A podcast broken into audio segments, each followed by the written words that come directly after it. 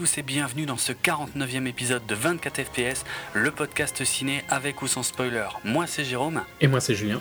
Et on va parler cette fois d'une franchise euh, majeure, moi je considère, que je considère comme majeure, ce qui est un peu bizarre vu qu'il n'y a pas tant de bons films que ça, euh, du cinéma qui vient d'être euh, remaké, rebooté, on, va voir. il s'agit évidemment de Robocop qui a fait donc son retour sur les grands écrans.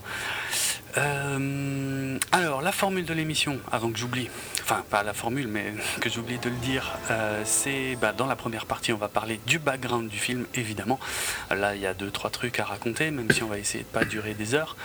Euh, même si ce serait mon rêve hein, de, faire limite une émission que sur le, film d'origine. Le premier Robocop. Ah ouais, franchement, il y a moyen.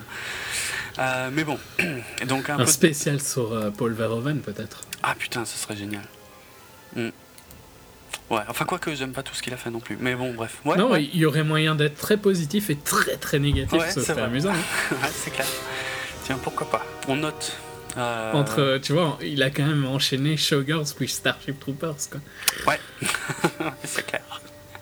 Et moi, j'ai un problème, mais depuis, euh, depuis toujours, avec. Euh, Oh, ça y est, les trous de mémoire commencent. Pourquoi J'ai cherché aucun nom. Ah si, j'ai cherché des noms avant qu'on commence à enregistrer, mais alors dès qu'on commence à enregistrer, c'est pire. Comment s'appelle son film là avec le ah, avec l'autre qui croise les jambes là Basic Instinct. Basic Instinct, merci. J'aime pas ce film. Hein. J'ai vraiment un très très grave problème avec ce film. Non, en fait, j'aime bien ces films euh, SF. Euh, bah ouais, moi aussi, hein, clairement. Mm, mm. Les, les autres, c'est. Les autres, tu perds le commentaire social et donc il n'y a plus aucun intérêt quasiment. Ouais, ouais, ouais. C'est clair. Bon, bref, donc euh, j'en étais. Ah oui, la formule de l'émission. Euh, on va parler du background, de, un peu de l'historique de ce nouveau film, euh, parce qu'il y a aussi deux, trois trucs à dire. Et puis évidemment, donner notre avis général sur ce nouveau Robocop avant de passer à la partie avec spoiler, où là, on reviendra sur la plupart des scènes avec divers avis et anecdotes. Alors, euh, on commence par, euh, bah, par le premier film de 87, donc euh, réalisé, comme on vient de le dire, par Paul Verhoeven, avec Peter Weller dans le rôle principal. Nancy mm. Allen, enfin bref, on va pas faire tout le casting. un film culte. Ouais. On est d'accord? Parce que je ne savais pas trop. Hein. Non, c'est mes deux films préférés de Verhoeven, c'est clairement Starship Troopers et Robocop. J'aime mieux que Total Recall. Euh, le premier, hein, je sais pas. enfin, les autres, il les a pas fait, donc. Mm. Euh, ouais, je, Robocop, je l'ai peut-être vu un peu trop jeune. Je l'ai pas vu au cinéma. Hein. J'avais j'avais 3 ans, donc euh, ça aurait été un peu jeune. Mais j'ai dû le voir assez jeune quand même. Et il y a des scènes qui m'ont marqué. Quoi. Il y a des scènes bah que je trouve ultra choquantes. Hein. La scène où il meurt au tout début. Enfin, où il se fait tirer dessus. Il meurt pas, quoi, mais où il se fait déchiqueter. Quoi. Elle est ultra choquante, je trouve. Grave. Euh, ouais. Je sais pas à quel âge je l'ai vu, sincèrement, je me rappelle plus, mais ça devait être euh, trop jeune, à mon avis. Et euh, ouais, elle, est gravée dans mon esprit, quoi. Ah ouais, à ce point. Alors c'est ah, Franchement, quand je l'ai revu, il y a, j'ai revu le 1 et le 2 il y a quelques mois, quoi. ouais. Je sais pas, pendant l'été, je pense. Donc il y a 6 mois peut-être. Et ouais, vraiment, je m'en rappelais quasiment scène pour scène, quoi. Enfin, frame par frame, quoi. Ah ouais, ok. Donc, euh, elle m'a, elle m'a vraiment euh, complètement marqué, cette scène. Il y, a, il y, a, plein de trucs du reste du film que j'ai oublié, hein. Mmh. mais cette scène est quand même très violente, quoi. Alors elle l'est incontestablement. Et moi c'est marrant parce que euh, j'écoutais en plus il y a pas longtemps euh, 80 le podcast. Décidément je sais pas quand ils se démerdent pour qu'on parle d'eux régulièrement, mais euh, après euh, après les pubs des années 80, après Albator et qu'est-ce qu'ils avaient fait d'autre? Vous avez peut-être parlé d'eux? Non, je crois que c'était un peu non, tout. Je crois que c'est tout. Ouais. Bon bref ils ont fait un épisode sur Robocop, donc le, le, premier film principalement, enfin la trilogie, mais surtout le premier film. Et ouais c'est un truc qui revient beaucoup que ben, d'avoir été marqué enfant par la scène où Alex Murphy se fait tuer. Alors, Bon, moi j'avais 8 ans quand le premier Robocop est sorti, donc je l'ai clairement pas vu au cinéma. Euh, je pense que j'ai dû le voir aux alentours de 11-12 ans, donc en VHS, certainement une VHS qu'un copain m'avait prêté. Euh, puisque j'avais pas Canal donc ouais, je, vois, je vois que ça comme moyen de l'avoir vu. Et alors bizarrement, euh, moi, c'est pas du tout la scène où, euh, où, Alex Murphy se fait descendre qui m'avait euh, qui m'avait choqué, qui m'avait retourné en fait. Euh, c'est c'est une scène qui est beaucoup plus loin dans le film, qui est beaucoup plus courte. Tu me diras, ouais, c'est vrai qu'elle est peut-être aussi moins appuyée pour le coup, mais elle m'avait tellement impressionné. C'est le mec, tu sais, le, celui qui est un petit peu punk après être passé dans la cuve d'acide quand il se fait renverser par Clarence Bodiker et il se fait liquéfier, quoi. et aussi. C'est, moi, c'est clairement celle-là. Enfin, c'est tout, tout le passage où le mec, juste après être passé dans la cuve, quoi, jusqu'à ce qu'il se fasse liquéfier. C'est euh, principalement ce que j'avais retenu du film, quoi. Pour, euh, pour, expliquer, tu vois, pourquoi euh, je pense que. Parce que, c'est, à mon avis, elle marque pour des raisons différentes. Je hmm. pense qu'elle a marqué énormément de gens. Hein, la scène qui m'a marqué, moi aussi, je suis pas ah le seul à, ah avoir été. Justement, ouais, je sais, limite traumatisé par cette scène, je pense. Ah ouais, Mais je pense que c'est le fait que ce soit le gentil, tu vois, le flic, hmm. qui se fasse vraiment. qui est, qu'on qui est incapable de se défendre. Quoi. Et, ouais, ouais. À mon avis, à l'âge où la majorité des gens qui ont grandi avec l'ont vu, ça devait être une image marquante et une des premières images marquantes de, du vilain qui gagne vraiment euh, ah, à 100%, quoi, tu vois, sur ce moment-là. Et vraiment où c'est super appuyé et, insisté, et où tu sens vraiment la faiblesse de Murphy à ce moment-là, quoi. Mhm. Donc, euh, ça doit, je pense que ça doit jouer sur euh, pourquoi elle est aussi marquante. Ouais, ouais, mais je, de toute façon, je dis pas qu'elle est pas marquante, hein, mais c'est vrai que moi, je, ça n'a jamais été une scène dont je me souvenais en fait euh, beaucoup entre les visionnages. Et euh, Peut-être que tu l'as vu euh, assez, peut-être un peu plus âgé que la majorité, tu vois. Peut-être, ouais. Vu que tu as quand même quelques années de plus que moi. Il suffit peut-être de 2-3 ans de différence pour que ça choque moins ou. Enfin. Tout à fait. C'est vrai que moi j'étais plus à fond sur les effets spéciaux, quoi. Mais alors à top, quoi. Vraiment. Euh, notamment le, le ED209, euh, donc le, robot euh, concurrent. Bah, c'est une scène en plus qui est quasiment au début du film, hein, quand il est présenté, puis il merde, et puis il descend le gars. ouais. C'est, elle est énorme aussi cette scène. Elle est exceptionnelle, franchement. Et puis elle est. voilà. elle traduit en fait beaucoup de choses qui sont, qui sont vraiment excellentes dans ce film. C'est à la fois des effets spéciaux euh, qui sont quand même de haute volée pour un film de 87. Euh, il, se laisse re-regarder. Hein. À fond la caisse. Moi, je, ouais, je l'ai revu il y a une ou deux semaines. J'ai surkiffé comme au premier jour. Hein. Franchement, euh, c'est vrai, je me le refais régulièrement et j'adore, j'adore, j'adore tout. Les je trouve pas qu'il a excessivement vieilli, quoi. Bizarrement, tu vois. Bah, visuellement, ouais, non, il y a pire. Ben, ouais, Visuellement, tu euh, vois bien qu'il y a des couleurs différentes. Et... Ouais, Total Recall a beaucoup plus vieilli. Hein. Grave, ouais, c'est vrai. Hein. Beaucoup plus kitsch, quoi. Ouais, ouais. Ici, euh, je sais pas, peut-être que le D3 est un peu intemporel aussi. Bah c'est ça, c'est le côté urbain euh, qui, ouais, qui est plus facile, enfin ouais, qui reste plus facilement intemporel que de la pure SF comme dans Total Recall, effectivement.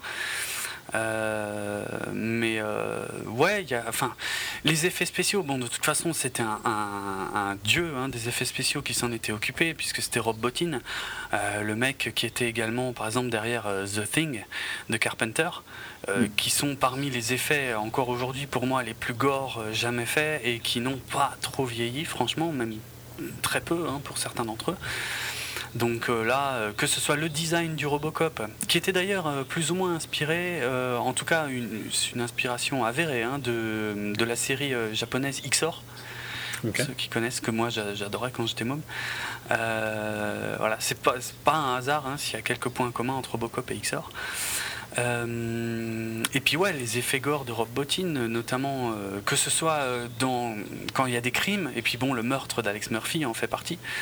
Euh, mais aussi euh, quand Robocop enlève son casque, tout ça, la peau qui, qui est tirée, Qui, qui, a l'air d'être. T'as vraiment l'impression que c'est. qu'il y a un. Enfin, tout a l'air très réaliste. Ah, c'est fabuleux. Franchement, ça, surtout, ouais, ça, hein, quand il relève euh, son casque, quand il enlève son casque à la fin du film, mais moi, je trouve que ça fonctionne à mort. C'est génial, mm. génial, génial, quoi. Tout, même le costume en lui-même, comment ils ont joué avec les lignes pour qu'on pour qu'on puisse pas avoir l'impression qu'il y a un mec dedans. Euh, notamment au niveau des, des, jonctions des bras et des jambes et tout, où il y a des creux, tu vois. Enfin, c'est c'est absolument génial, quoi. Euh, le qu'est-ce que je voulais dire encore qui qu'on peut ressortir de cette scène et qui sont géniaux pour tout le film, c'est le, le, cynisme.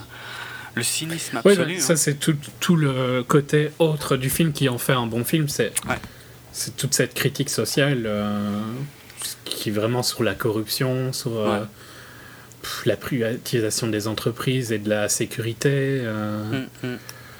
le côté dystopique, le capitalisme. Euh. Ouais, enfin, il y a plein, vraiment, il y a plein de thèmes. À mort. que quand tu les vois adultes, quoi. Enfin, quand tu vois Robocop adulte, tu peux pas les prendre quand t'as 12 ans, tu comprends Mais grave, c'est vrai mais... je me suis rendu compte, hein, quand j'étais môme, pour moi, euh, Bob Morton, donc le, celui qui est en, en charge du, projet Robocop, euh, qui se fait tuer à la moitié du film, euh, pour moi, quand j'étais petit, c'était un gentil. Hmm. et qui se faisait tuer par le méchant euh, Clarence Bodicare. Et, quand tu le revois plus tard, que tu te rends compte que c'est lui en fait qui dit que euh, les meilleurs flics de la ville ont été assignés dans les quartiers les plus chauds euh, pour avoir un candidat au projet Robocop. Enfin, c'est atroce, c'est dégueulasse. Et c'est un des trucs excellents d'ailleurs dans ce film, hein, c'est qu'il n'y a pas beaucoup de gentils. Hein. Non. Le Robocop, bon, évidemment, le Robocop c'est le héros, mais à part ça, ben, sa, partenaire, quoi. ouais, euh, Lewis, ouais, ouais. C'est clair. Et encore, elle est, enfin, spéciale aussi hein, pour une nanette. Enfin, sa première scène. Bon, alors je la kiffe. Hein, je...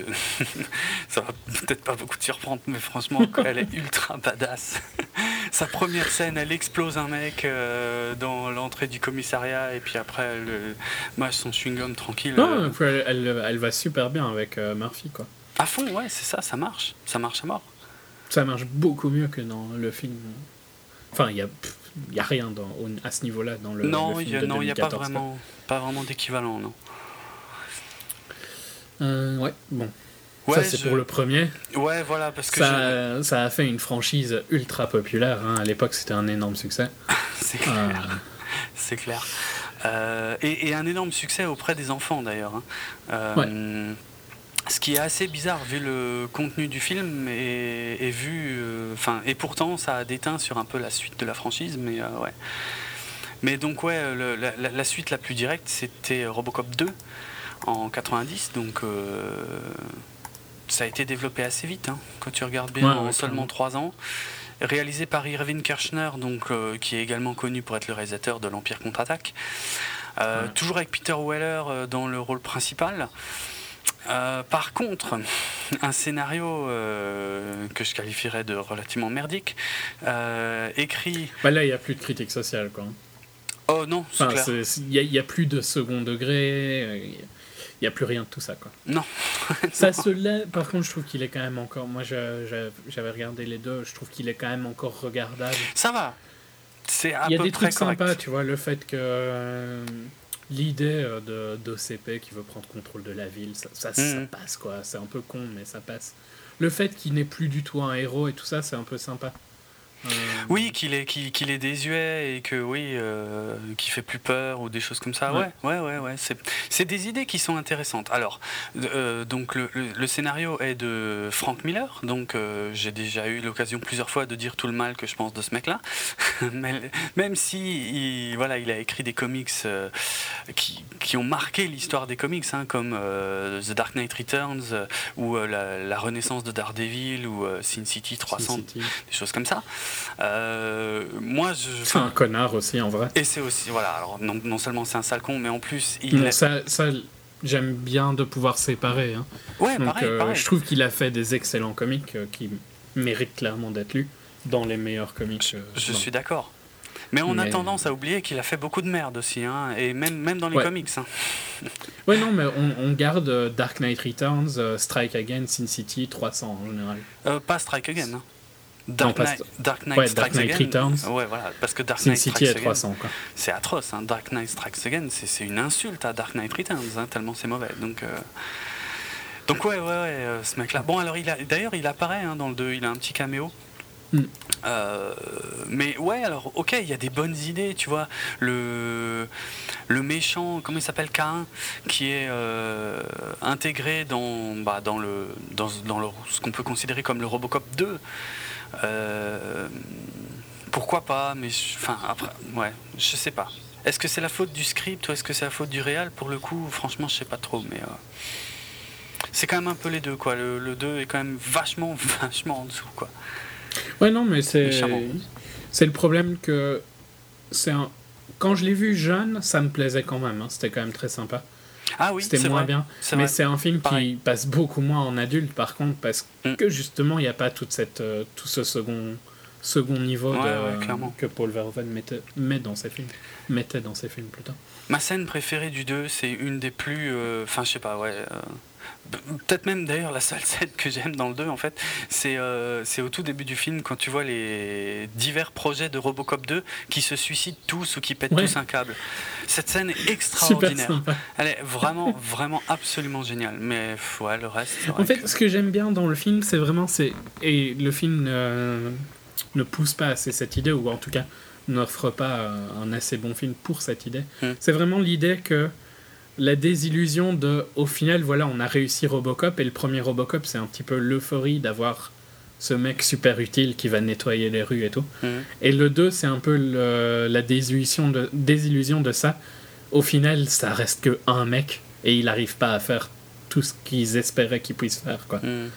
au final le, crime recommence encore plus fort et tout ça et j'aimais bien ce côté un peu euh, l'impression que tu voyais euh, la fin d'une histoire, enfin tu vois, euh, la fin négative de l'histoire, quoi. Du ouais. Ouais. C'est assez rare, quoi. Ouais, c'est vrai. Donc c'était une idée sympa sur ce point. Mais j'avais du... mais tu sais quoi, j'ai du mal aussi. En fait, c'est peut-être pour ça euh, l'un des problèmes que j'ai avec ce film. Moi, j'ai du mal à accepter que Robocop puisse ne pas être cool, en fait. je sais pas, je le trouve tellement génial le personnage que ouais, peut-être j'ai un problème avec ça aussi. J'avoue. Euh, il y a une anecdote euh, d'ailleurs euh, au sujet de Frank Miller, c'est que lui avait clamé haut et fort que son script avait été complètement démoli. Et, et que c'était pour ça que le film était merdique. Du coup, il en a, euh, alors très très longtemps après, hein, il a sorti en fait euh, comment, une série de comics. Donc il a scénarisé une série de comics, ou plutôt une série de comics est sortie en se basant sur son script d'origine en fait. Mais alors, on parle de 2003-2006. Hein. et voilà pour voir quel était le bah, le Robocop de, de, Frank Miller, quoi, finalement, mhm. dont tout le monde rêvait. Et euh, je, je l'ai pas lu, mais euh, a priori, c'est pas, euh, c'est pas ouf, quoi. Voilà. Non, puis bon, il a écrit le 3 aussi. Et ben voilà, justement, c'est ça qui est génial avec Frank Miller, c'est que ouais ouais, euh, il avait beau cracher sur la production, euh, ben là par contre c'est lui qui a complètement scénarisé le 3. Et alors le 3, et, franchement je pense que c'est un de mes premiers souvenirs de déception, d'ado, de, de, déception totale au cinéma. Hein. Il est sorti en 93, donc j'avais 14 ans quand j'ai été le voir. À 14 ans, je vais certainement pas euh, dire que j'étais un super critique de film, hein, mais euh, même à l'époque, j'ai trouvé ça à chier. totalement à chier quoi. C'était en plus il nous l'avait vendu à mort sur le fait que euh, c'était qu'il aurait un jetpack et qu'il volerait. je crois qu'il a une scène où il vole à la fin et, et le scénario était ridicule. Enfin tu peux pas y croire que Enfin, je sais pas. Comment, comment peuvent coexister dans un monde euh, d'un côté Robocop qui est quand même dans le, enfin, ultra mécanisé et d'un autre côté des, comment, des cyborgs euh, japonais pour le coup, si ma mémoire est bonne. Ouais, ouais, il me semble. Euh, enfin, que, que, limite on voit pas que c'est des cyborgs, tu vois, tellement ils sont réalistes les mecs. Et ça devient n'importe quoi. et, et, le film est vraiment très très très mauvais quoi à ma grande surprise, des années plus tard, un en plus, enfin, est-ce que je dois, est-ce que je peux spoiler euh, Robocop 3 euh, Ouais, je pense que ouais. Là, c'est un, un minor spoiler, on va dire. Ouais, quand même. Enfin, vu de toute façon, ça, ça, rate rien. Il vaut mieux éviter de regarder. il y a des raisons pour lesquelles ni toi ni moi, quand on regarde Robocop, on regarde jamais le 3. Ah, mais grave, hein. j'ai trop du mal. Hein. c'est trop, nul. ça, dit, ça dit tout, quoi. Hein. Mais ce que j'avais détesté, en tout cas à l'époque, quand je l'ai vu au ciné, c'est le fait que Anne Lewis, elle se fait tuer euh, au début du film, en fait. Ça mm. m'avait fait chier. Je, je, je, comprenais pas. Je me disais, mais putain, mais c'est. Enfin, je sais pas, c'est comme si tu fais un film sur Batman et Robin, tu tues Robin. Euh, enfin, ça n'a Bah, ça, ce serait pas si mal. Ouais, hein, bon, j'ai pas pris le bon exemple, ok. c'est clair, quoi. je sais pas, merde, c'est le premier qui m'est venu. Je sais pas, c'est comme si tu. Tu vas me dire, cite-moi un film où tu, si tu tues Robin, le film. Non, tank vraiment, tu vois, c'est assez rare. Ne me lance pas sur Robin parce que c'est plus compliqué que ça. Il y a des, il y a des, moi, il y a des histoires où Robin est super intéressant et euh, apporte un, une balance. Donc, tu t'identifies à Robin un peu dans la vie? Pas du tout. N'importe quoi. non, mais c'est pas ça. Mais non, enfin, pas, à Joseph Gordon-Levitt, ça va encore. Hein. Bah, voilà, c'est un peu plus compliqué d'ailleurs. C'est pas, enfin, je le considère pas comme Robin, c'est encore autre ah, chose. Il s'appelle Robin. Hein. Oui, mais c'est je, vois plus une référence que. Enfin bref. J'aime bien. C'est pour t'ennuyer. Non, je voulais dire, ouais, dans les, même pas dans les films, mais dans les comics, il y a des histoires où Robin est très très intéressant, quoi. Hmm. Mais dans les films. Euh, dans les films, c'est rarement arrivé. Mais je, ouais, enfin bon. J'aime bien Batman Forever, voilà, autant l'avouer, autant lâcher le morceau, et j'aime beaucoup euh, le personnage de Robin dans Batman Forever. Voilà, tant pis, c'est dit. Euh, on, coupera ça au montage. qui c'est qui s'occupe du montage? Toi C'est pour ton bien hein, que je te propose ça. bah non, mais je. Je dis pas que c'est le meilleur Batman, hein, faut pas me faire dire ce que j'ai pas dit non plus. Hein. Ça, ça, casse euh, les jambes de Dark Knight. Hein. Bref. Revenons à. J'ai trouvé un meilleur exemple. Imagine, tu fais euh, L'arme fatale 5 et euh, dans le premier quart d'heure, euh, tu tues Murtoff. Et il reste plus que mm. Martin Riggs. Ouais, ça marche plus. Quoi. Hein. Voilà, c'est. Bref. non, mais Robocop 3. Tu sais quoi Le seul truc que, que, je trouve très impressionnant dans Robocop 3, c'est que c'est pas le même acteur en fait qui joue Robocop. et quand il enlève son casque, franchement, ça fait illusion. C'est-à-dire, le mec, ils l'ont tellement maquillé pour avoir le même visage, mais le visage, euh, le visage déjà explosé quoi. Voilà, ouais, ouais, le visage déjà bourré de maquillage de, de Peter Weller dans les deux premiers quand il enlève le casque, que ça, à la limite, je dis chapeau. mais, c'est tout. Hein. Franchement, il n'y a, rien, a rien à retenir. Moi, je dis rien chapeau pour euh, ça. Non Cette honte. Non, franchement. Non, mais c'est vrai que non, franchement, c'était catastrophique. Ça a tué la franchise, ça a été un fail total. Hein. Il a, à l'époque, il a eu au box-office, euh, la, il, a gagné la moitié de son budget de départ. Donc, c'était en plus, mm. c'était un échec colossal. Quoi. Euh, Sur une franchise qui était quand même. Euh, enfin, qui marchait très bien. Bah sur d'autres trucs que juste les films, parce que. Exact.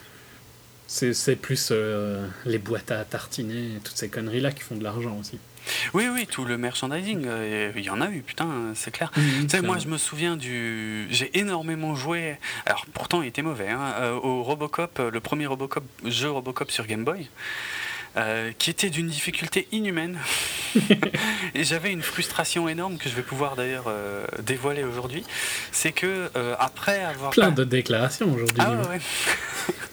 après avoir survécu au premier stage, ce qui était déjà pas une mince affaire, parce que tu te faisais carnarder de partout et toi, tes angles de tir, ils étaient super. Enfin, ils étaient assez limités, quoi. Tu, tu, pouvais jouer la, la fameuse scène du premier film. On va Juste pour préciser aussi, je pense que tout à l'heure, quand on parlera du remake, euh, on aura l'occasion de revenir sur plein d'autres scènes du premier film. Hein. C'est pour ça qu'on a passé mm. un peu vite. Euh, mais euh, il y a donc cette fameuse scène quand il fait sa première ronde, qui, est une de mes scènes préférées du film.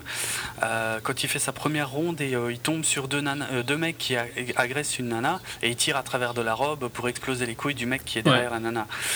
Tu dois faire ça dans le jeu sur Game Boy. Et donc le mec, des fois, il se décale à peine. Et moi, ben, je comprenais pas, je perdais tout le temps parce que je, tirais au milieu de la robe et je tuais la nana. Et en fait, dans le jeu, pour moi, le jeu est très mal fait. En fait, dans, dans le jeu, tu devais attendre qu'il décale un petit peu sa tête et tu devais les tirer dans la tête. Et ça me faisait chier. je me disais non, mais je suis sûr que si je tire à un bon endroit de la robe, ça passe.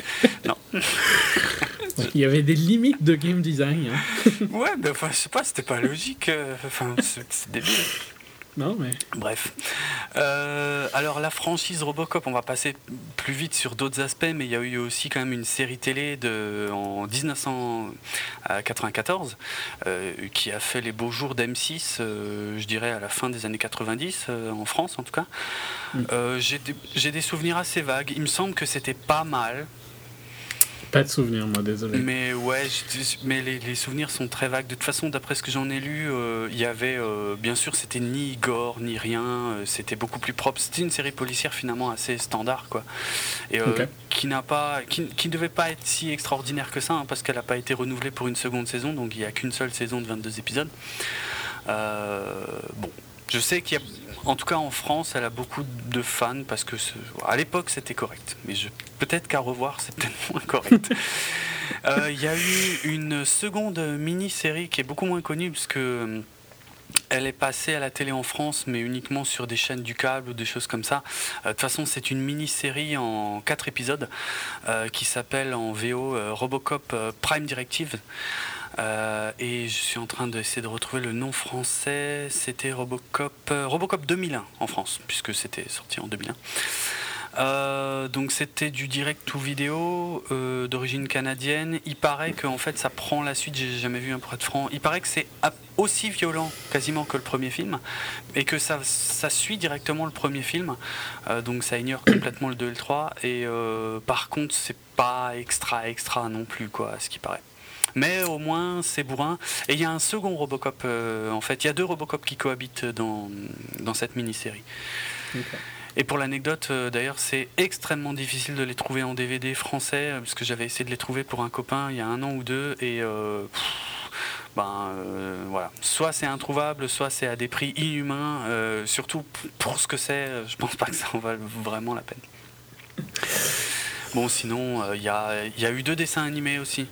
un premier dessin animé dans les années 90, non, même pas, dans les années 80, que, je trouve d'une laideur assez impressionnante. Il y a seulement 12 épisodes. Je ne sais pas si c'est sorti en France, ça. Euh, et puis un second épisode, euh, là, euh, Robocop Alpha Commando, dans les années 90 et fin des années 90, dont j'avais jamais entendu parler, qui n'est même pas sorti en vidéo aux États-Unis, c'est dire. Euh, S'ils avaient confiance. Si ça doit être bon, voilà. Et je passe donc sur tous les jeux vidéo, il y en a quand même eu pas mal, et les comics, euh, notamment euh, des comics qui ont fait s'affronter Robocop et Terminator, donc Robocop versus Terminator. Comme un jeu vidéo. Et un jeu également, ouais, tout à fait. Voilà, tout ça j'ai pas lu, mais c'est quand même pas une petite franchise et avec quand même beaucoup de choses finalement qui étaient très aseptisées comparées aux, produits de départ. Et euh, bon, je, pense qu'on reviendra peut-être sur divers aspects encore de, de la franchise, mais on va commencer à s'intéresser tout doucement au, remake.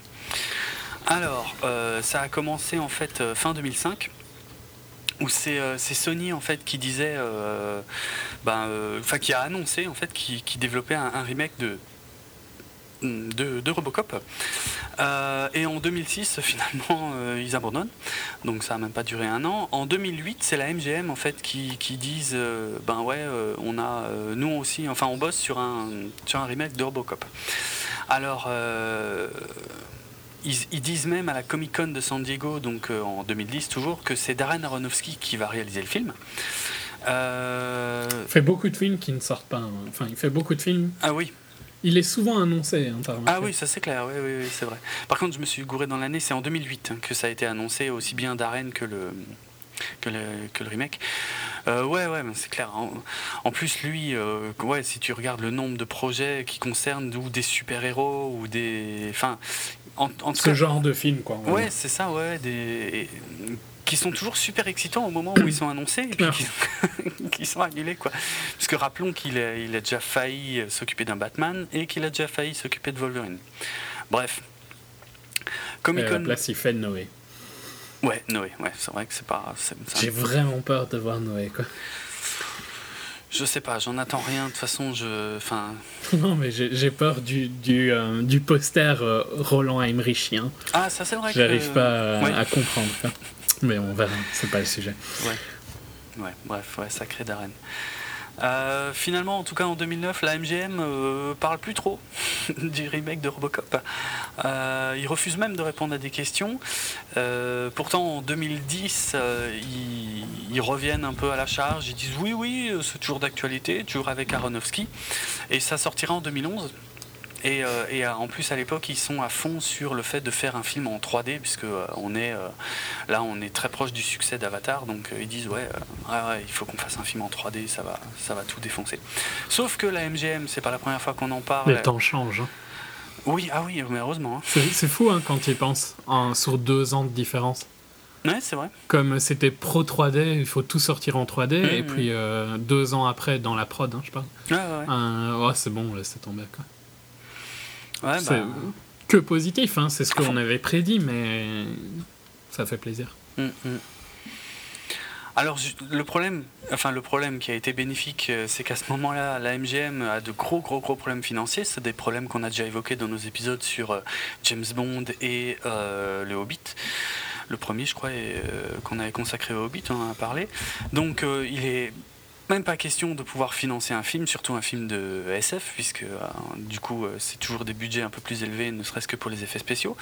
Il faut attendre début 2011 pour que la MGM se porte un peu mieux et qu'enfin, enfin enfin, je sais pas si on peut dire enfin, mais qui relance en tout cas le projet Robocop. Euh, alors plus du tout avec Darren Aronofsky, par contre avec un réalisateur brésilien qui s'appelle José Padilla. réalisateur fait son premier film. Premier film à Hollywood, en tout cas, ouais. Ouais, ouais. Premier film en anglais, quoi. Puisque euh, il était connu, connu entre guillemets, hein, pour euh, les films Troupe d'élite 1 et 2. Que je, voilà. Ça te parle autant qu'à moi, j'imagine. Ouais, ouais. Euh, et donc, alors la campagne de promo débute. c'est peut-être très bien. Hein. Parce que le titre, euh, le titre, on dirait un film de merde. Hein. Oui. Pour, euh, donc, euh, mais si mm. ça se trouve, c'est des bons films. Hein. C'est juste. C'est vrai. Pour être franc. Je connais pas trop le ciné brésilien. Quoi. Ouais, c'est vrai. Alors, il prévoit un tournage à partir de septembre 2012 et, et à l'été 2012, il commence même déjà un petit peu la comment la campagne virale du film en essayant de pomper un petit peu celle de Prometheus. Euh, tu sais ce qu'ils avaient fait avec euh, les, les, produits Wayland Industries qui étaient, qui étaient d'ailleurs très réussis. Donc là, ils essaient de. C'était plus sympa que le film. Ah, grave, ça c'est clair. Euh, donc là, ils essaient de faire le même coup avec l'OCP et les produits de l'OCP. Enfin, sauf que, déjà, ça s'appelle plus l'OCP, ça s'appelle Omnicorp. Bon. C'est pas gravissime. Hein. Pas. Non. Il a pas C'est fort. C'est Qu'est-ce que ça voulait dire OCP Ça voulait dire ça, non Non, ça voulait dire. Euh, alors, ça dépend en VF ah, ou en VO. Consumer Product. quoi, Omni Consumer Product en VO et euh, l'omni-cartel des produits en VF. ouais, ok. Enfin, il y a eu un, y a un fait que dans Omnicorp et OCP sont assez proches que ça ne m'a pas choqué, quoi. Ouais, non, c'est juste dans le nouveau logo, il n'y a pas le P en fait. C'est le même logo sans le P, ce qui est bizarre. Euh, mais bon, bref. Euh, donc ouais, ils ont commencé à balancer des vidéos sur euh, ben, les, produits du terrain. Donc le D209 d'ailleurs qu'on a pu découvrir assez tôt, qui serait dans le dans le remake, hein, qui reste assez fidèle à l'original d'ailleurs hein, dans, dans son mhm. design, mais un peu modernisé. bref, jusqu'ici on va dire tout allait relativement bien. niveau casting, on va peut-être faire le casting maintenant aussi. Euh, alors niveau casting, le rôle d'Alex Murphy a été confié à Joel Kinnaman. Est-ce que toi tu connaissais ce jeune homme Parce que moi, pas non. du tout? Ok, ça me rassure un peu. Euh, ouais, non. Euh, bah, enfin, je, je l'avais déjà vu parce qu'il était dans une série, dans The Killing, le, remake de The Killing. mais j'avais regardé que 2-3 épisodes, donc mhm. voilà quoi. Alors, euh, il paraît que au départ, je sais pas s'ils ont été vraiment approchés, mais il était quand même plutôt question de ou Michael Fassbender, ou Matthias Schoenaerts, ou Russell Crowe pour le rôle d'Alex Murphy.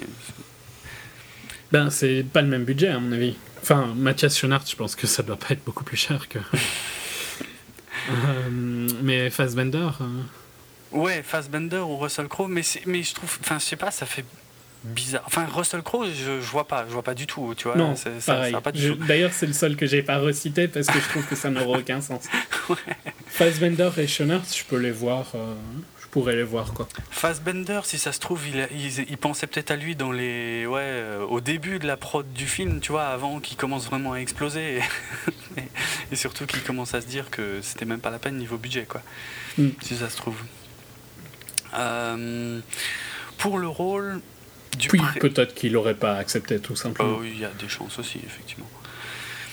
Dans le rôle du président d'Omnicorp, euh, au départ, en fait, le rôle était prévu pour Hugh Glory, ce qui est un peu plus surprenant, même si on, a tendance à oublier qu'il est aussi acteur de cinéma, puisqu'il était dans Stuart Little.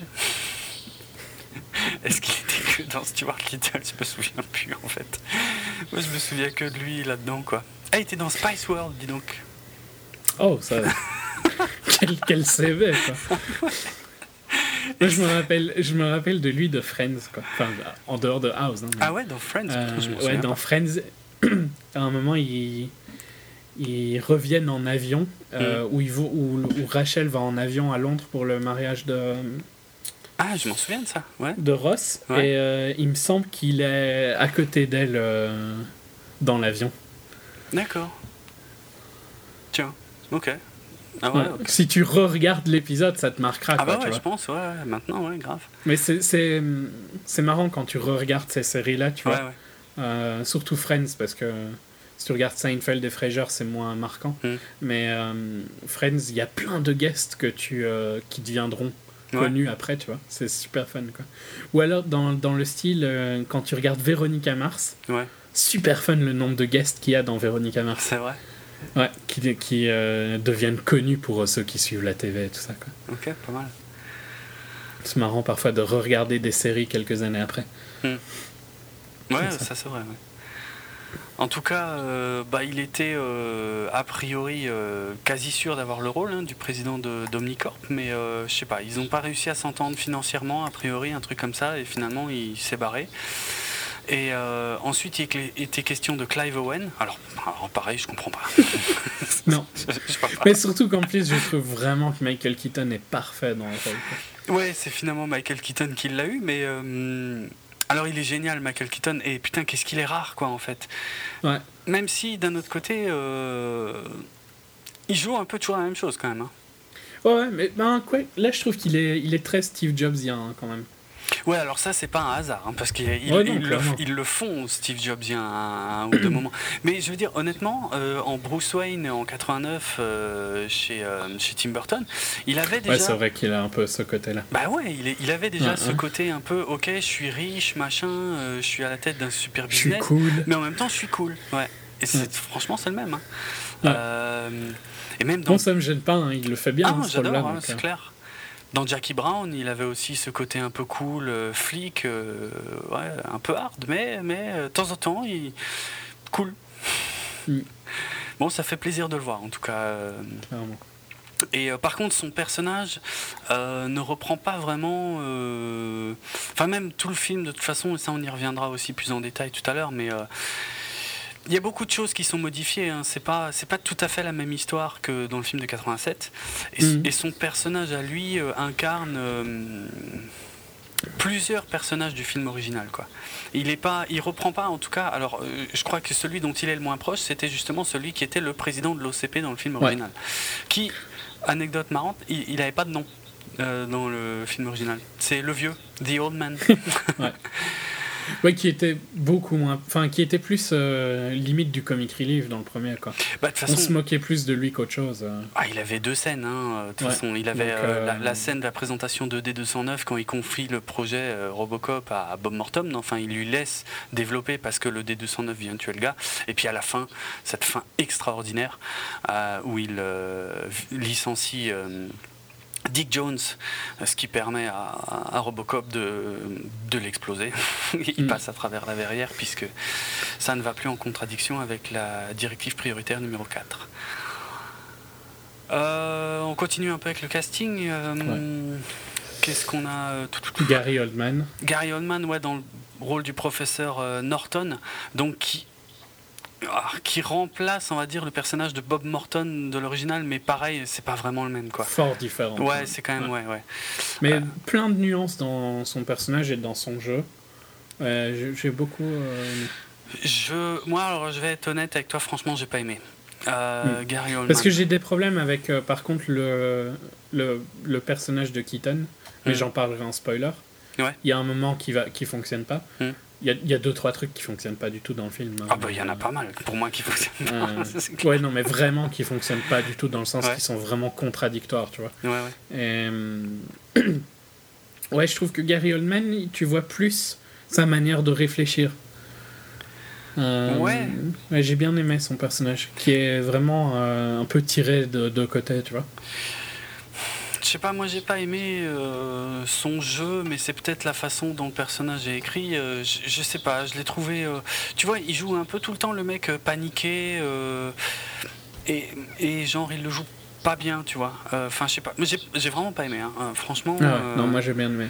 C'est vraiment le mec gentil, gentil et con, tu vois du genre qui se rend absolument pas compte des gens pour qui il travaille euh, et que des trucs ben, dans ce genre. Ben ouais, je suis pas spécialement d'accord, mais je défendrai plus pendant les spoilers pour euh, Paris mmh, Parce que je trouve que justement il, il est plus nuancé que je trouve que tu le décris. Ouais.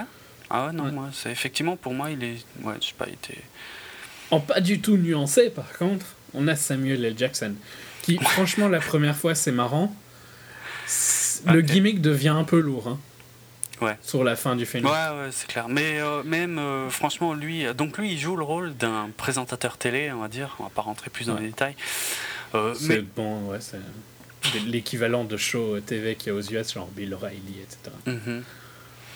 J'ai pas, j'ai surtout pas vraiment l'impression que le film serait fondamentalement différent sans ces scènes. C'est clair. Donc, ouais. elles, elles, sont limites pour le trailer, en fait, ces scènes. Ouais, c'est Dans le trailer, elles rendent super bien. Hein. Oui. Enfin, elle rend super bien, cette scène-là. Euh, et tu retires la première scène qui est. Euh, sans spoiler, parce que c'est vraiment au tout début du film, qui est la seule scène un peu subversive du film. Hein. Ouais, oui, La, la première séquence, c'est la seule séquence euh, proche du, du, film original. Mm. Et où là, il est, il est pas mal. Après, ça devient vraiment un gimmick, quoi. Ça, devient, ça vient vraiment pour rappeler ce qui se passe aux spectateurs. Mais c'est vrai, hein, il fait des résumés au milieu du film, il fait des résumés du film en fait. quoi. Mhm. C'est ça, ça, sert vraiment à que dalle, quoi. franchement. Euh. Après. Euh, c'est marrant la première fois, après ça devient lourd. Quoi. Non, c'est clair. Euh, Abby Corniche, bon, elle est jolie. Quoi. Ah non, non, mais alors là. elle est jolie. Oui, ah oui, oui, oui, mais elle n'est pas que jolie, elle est extraordinaire. Ah oui, elle, illumine le film totalement, oh franchement. ah non, non. mauvaise foi, Non, mais pas du tout. Moi, de mauvaise, t'étais malade, quoi. Attends, mais déjà, déjà j'étais, j'étais ressorti de Sucker Punch dans un, dans un état semi-conscient euh, grâce à elle, déjà, à l'époque, en 2011, tu vois. Non, non. Euh, Merci d'aider mon propos. non, mais, non, parce que elle, elle, euh, déjà, elle n'a pas beaucoup.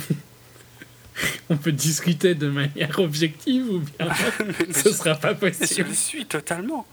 Je l'ai rarement été à ce point d'ailleurs au sujet d'une actrice. bon, donc, euh, je vais être objectif vu que tu ne peux pas l'être. Elle n'a juste pas beaucoup de scènes et euh, mm. elle a, pareil que Keaton, elle a deux, trois scènes où vraiment il n'y a aucun sens dans ce que son personnage fait. Quoi. Mais mm. j'en parlerai pendant les spoilers. En dehors de ça, je trouve que. Elle est mignonne, mais elle sert pas à grand chose. Elle a une présence extraordinaire, franchement. mais c'est dommage parce que, euh, non, honnêtement, alors après dans le film, euh, ce qui m'embête, c'est qu'elle joue un peu toujours la même chose. C'est-à-dire, euh, en gros, elle joue la tristesse.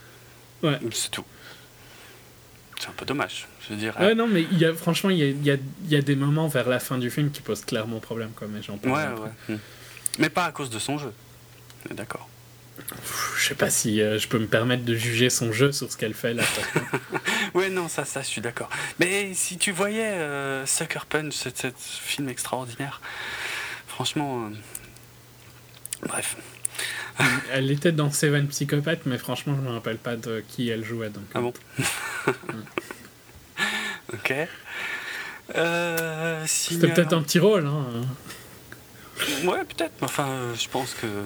Enfin, Elle aurait dû illuminer l'écran, c'est ça? Ouais, bah oui, oui. Moi, je, mm. si je l'avais vu, euh, je me souviendrais que d'elle, certainement. J'en doute pas. Euh, euh, signalons vite fait Jackie Earl Haley euh, qui joue un personnage nommé Maddox.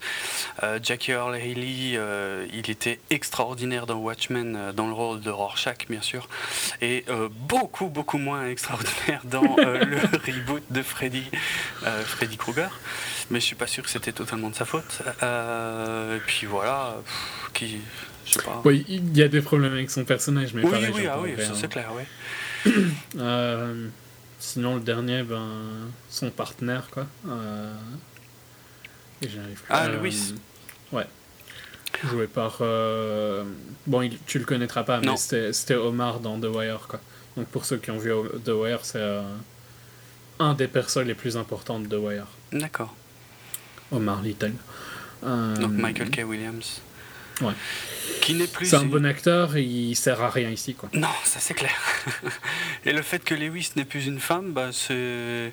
c'est pas gravissime, mais c'est un petit peu bête quand même. Enfin, je sais pas, c'est pas, ça fait pas partie ouais, des enfin, choses. De toute façon, ils auraient mis une femme, il a trois scènes. Oui, ça c'est vrai aussi, mais il n'y a, plus aucune relation comme il y avait entre euh, Nancy et Murphy avant. Ouais, ça, ça c'est sûr. Donc. Euh... Mm, mm.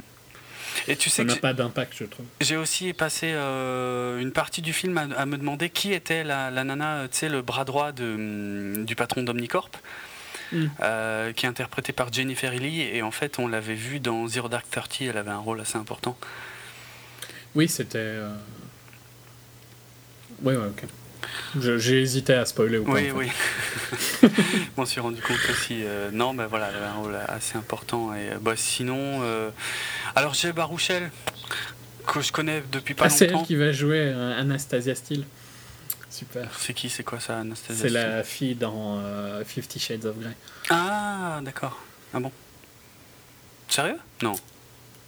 Apparemment.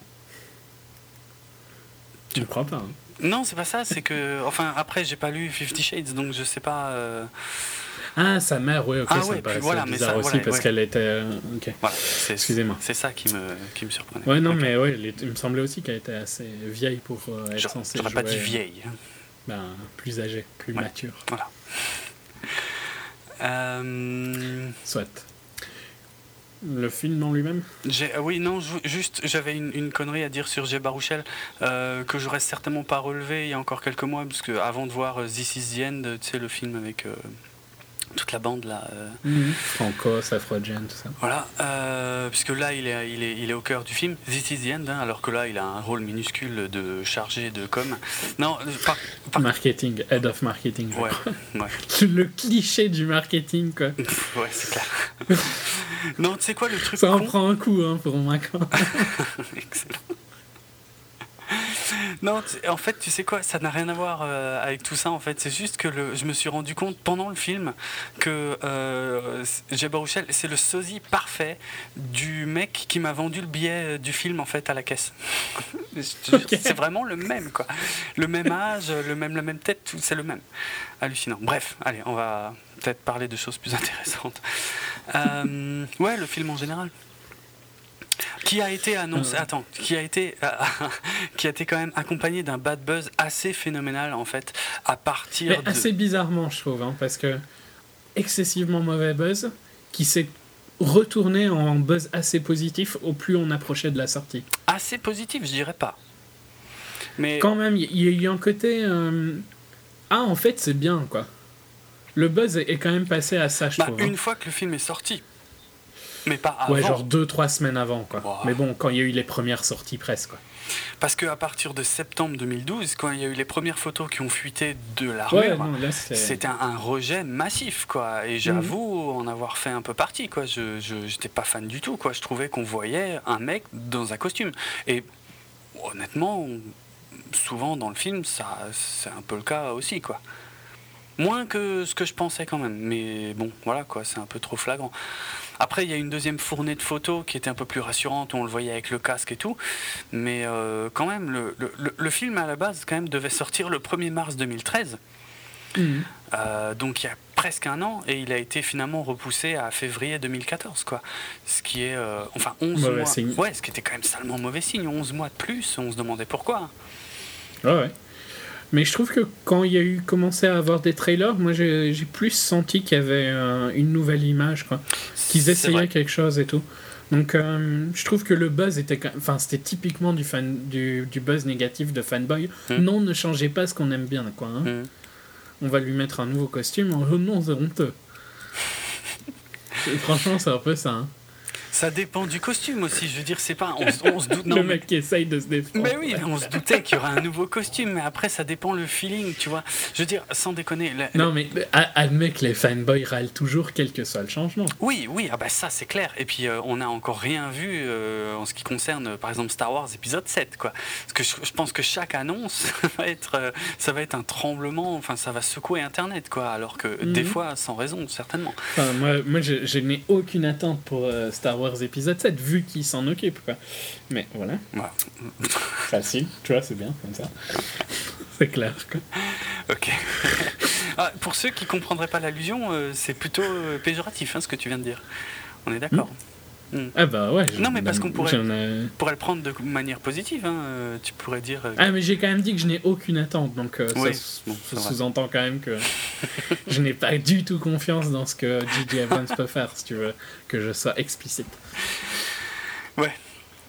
Donc, euh, non, franchement, ici, je trouve que ouais, c'était clairement un buzz négatif, mais qui s'est amélioré au fil du temps. Ouais, Et évidemment, vu que la sortie euh, chez nous est un peu plus tard que la sortie US, euh, il me semble. Ouais, à peine. Quoique, moi, je l'ai vu à une semaine près. Mais ouais, mais il y a eu des visions presse, donc elles ça a commencé à être positif. le, le, le, buzz a changé au fur et à mesure. Après, je dirais pas que c'est aussi bien que le premier, parce que ça, il n'y a ah plus du tout le côté subversif, c'est un film d'action, quoi. Mais en tant que film d'action, s'il s'appelait pas Robocop, ce serait un, un, très bon film d'action de, de cette année. Non, j'aurais pas dit un très bon. Parce qu'il y a quand même des défauts assez, assez ouf. Mais euh, pour être franc. Alors... Pour, euh, ouais, je vais juste mettre un truc en place. Pour, euh, moi, j'ai vu une séance où j'étais dans un siège qui bouge, je sais pas comment on doit dire, c'est 4D ah, ou pas, vu qu'il n'y avait pas de 3D. Oui, donc, mon expérience, je pense, c'est un poil plus sympa pour ce style de film. Hmm ça a dû aider un petit peu, tu vois. Ok. Donc, je serais, à mon avis, enfin, tu vois, comme ça, c'est clair. Euh, mon avis est peut-être influencé par ça aussi. Mais ça aide pas le scénario quand même. Et dans le scénario, il y a des trucs atroces. Ouais, non, mais ça, clairement. Mais je trouve que comme film d'action, c'est pas beaucoup plus con que la majorité des trucs qu'on nous sert. Hein. C'est vrai. Il y a les scènes FPS qui sont un peu critiquées, moi je les aime encore bien. Et pareil, c'est peut-être le fait du siège, tu vois. Ah, Et je trouve que visuellement c'est sympa, tu vois. Euh. Ah, visuellement, je, trouve que le CGI est bien fait. Ouais, ouais, les effets spéciaux dans l'ensemble sont très très bien. Donc, euh, s'il s'appelait pas Robocop et qu'on avait une attente de, de second degré et tout ça, ben, je trouve que c'est un, bon film. Ce serait un peu mieux, mais j'irais pas jusqu'à dire que ce serait un bon film. Bah, ça se laisse largement regarder. ah, mais tout à fait, mais parce que j'ai pas encore effectivement donné totalement mon avis, mais ça se laisse, ça se laisse complètement regarder. moi, j'ai pris du plaisir à y être. Ouais, moi aussi, au final, et ça m'a un peu surpris. J'étais content quand je suis sorti et tout. Ouais. Quand, bah, je vais le comparer de toute façon à, deux phénomènes récents. Hein. C'est le remake de Conan, euh, le barbare, et le remake de. Total Recall. Total Recall. Et c'est vrai que c'est ça n'a rien à voir. Quoi. Ces deux-là, c'était vraiment des merdes, mais insupportables. Euh, que, alors que Robocop, c'est vrai que. Là, là, tu me proposes d'aller le revoir, Robocop, je suis d'accord. Ah, moi, pareil. Non, mais là, j'avoue. Hein, euh, euh, ouais, bah, notamment pour Abby Corniche, clairement. Mais. mais. non, y a... ouais, non, ça se laisse voir. Il n'y a pas à chier, quoi.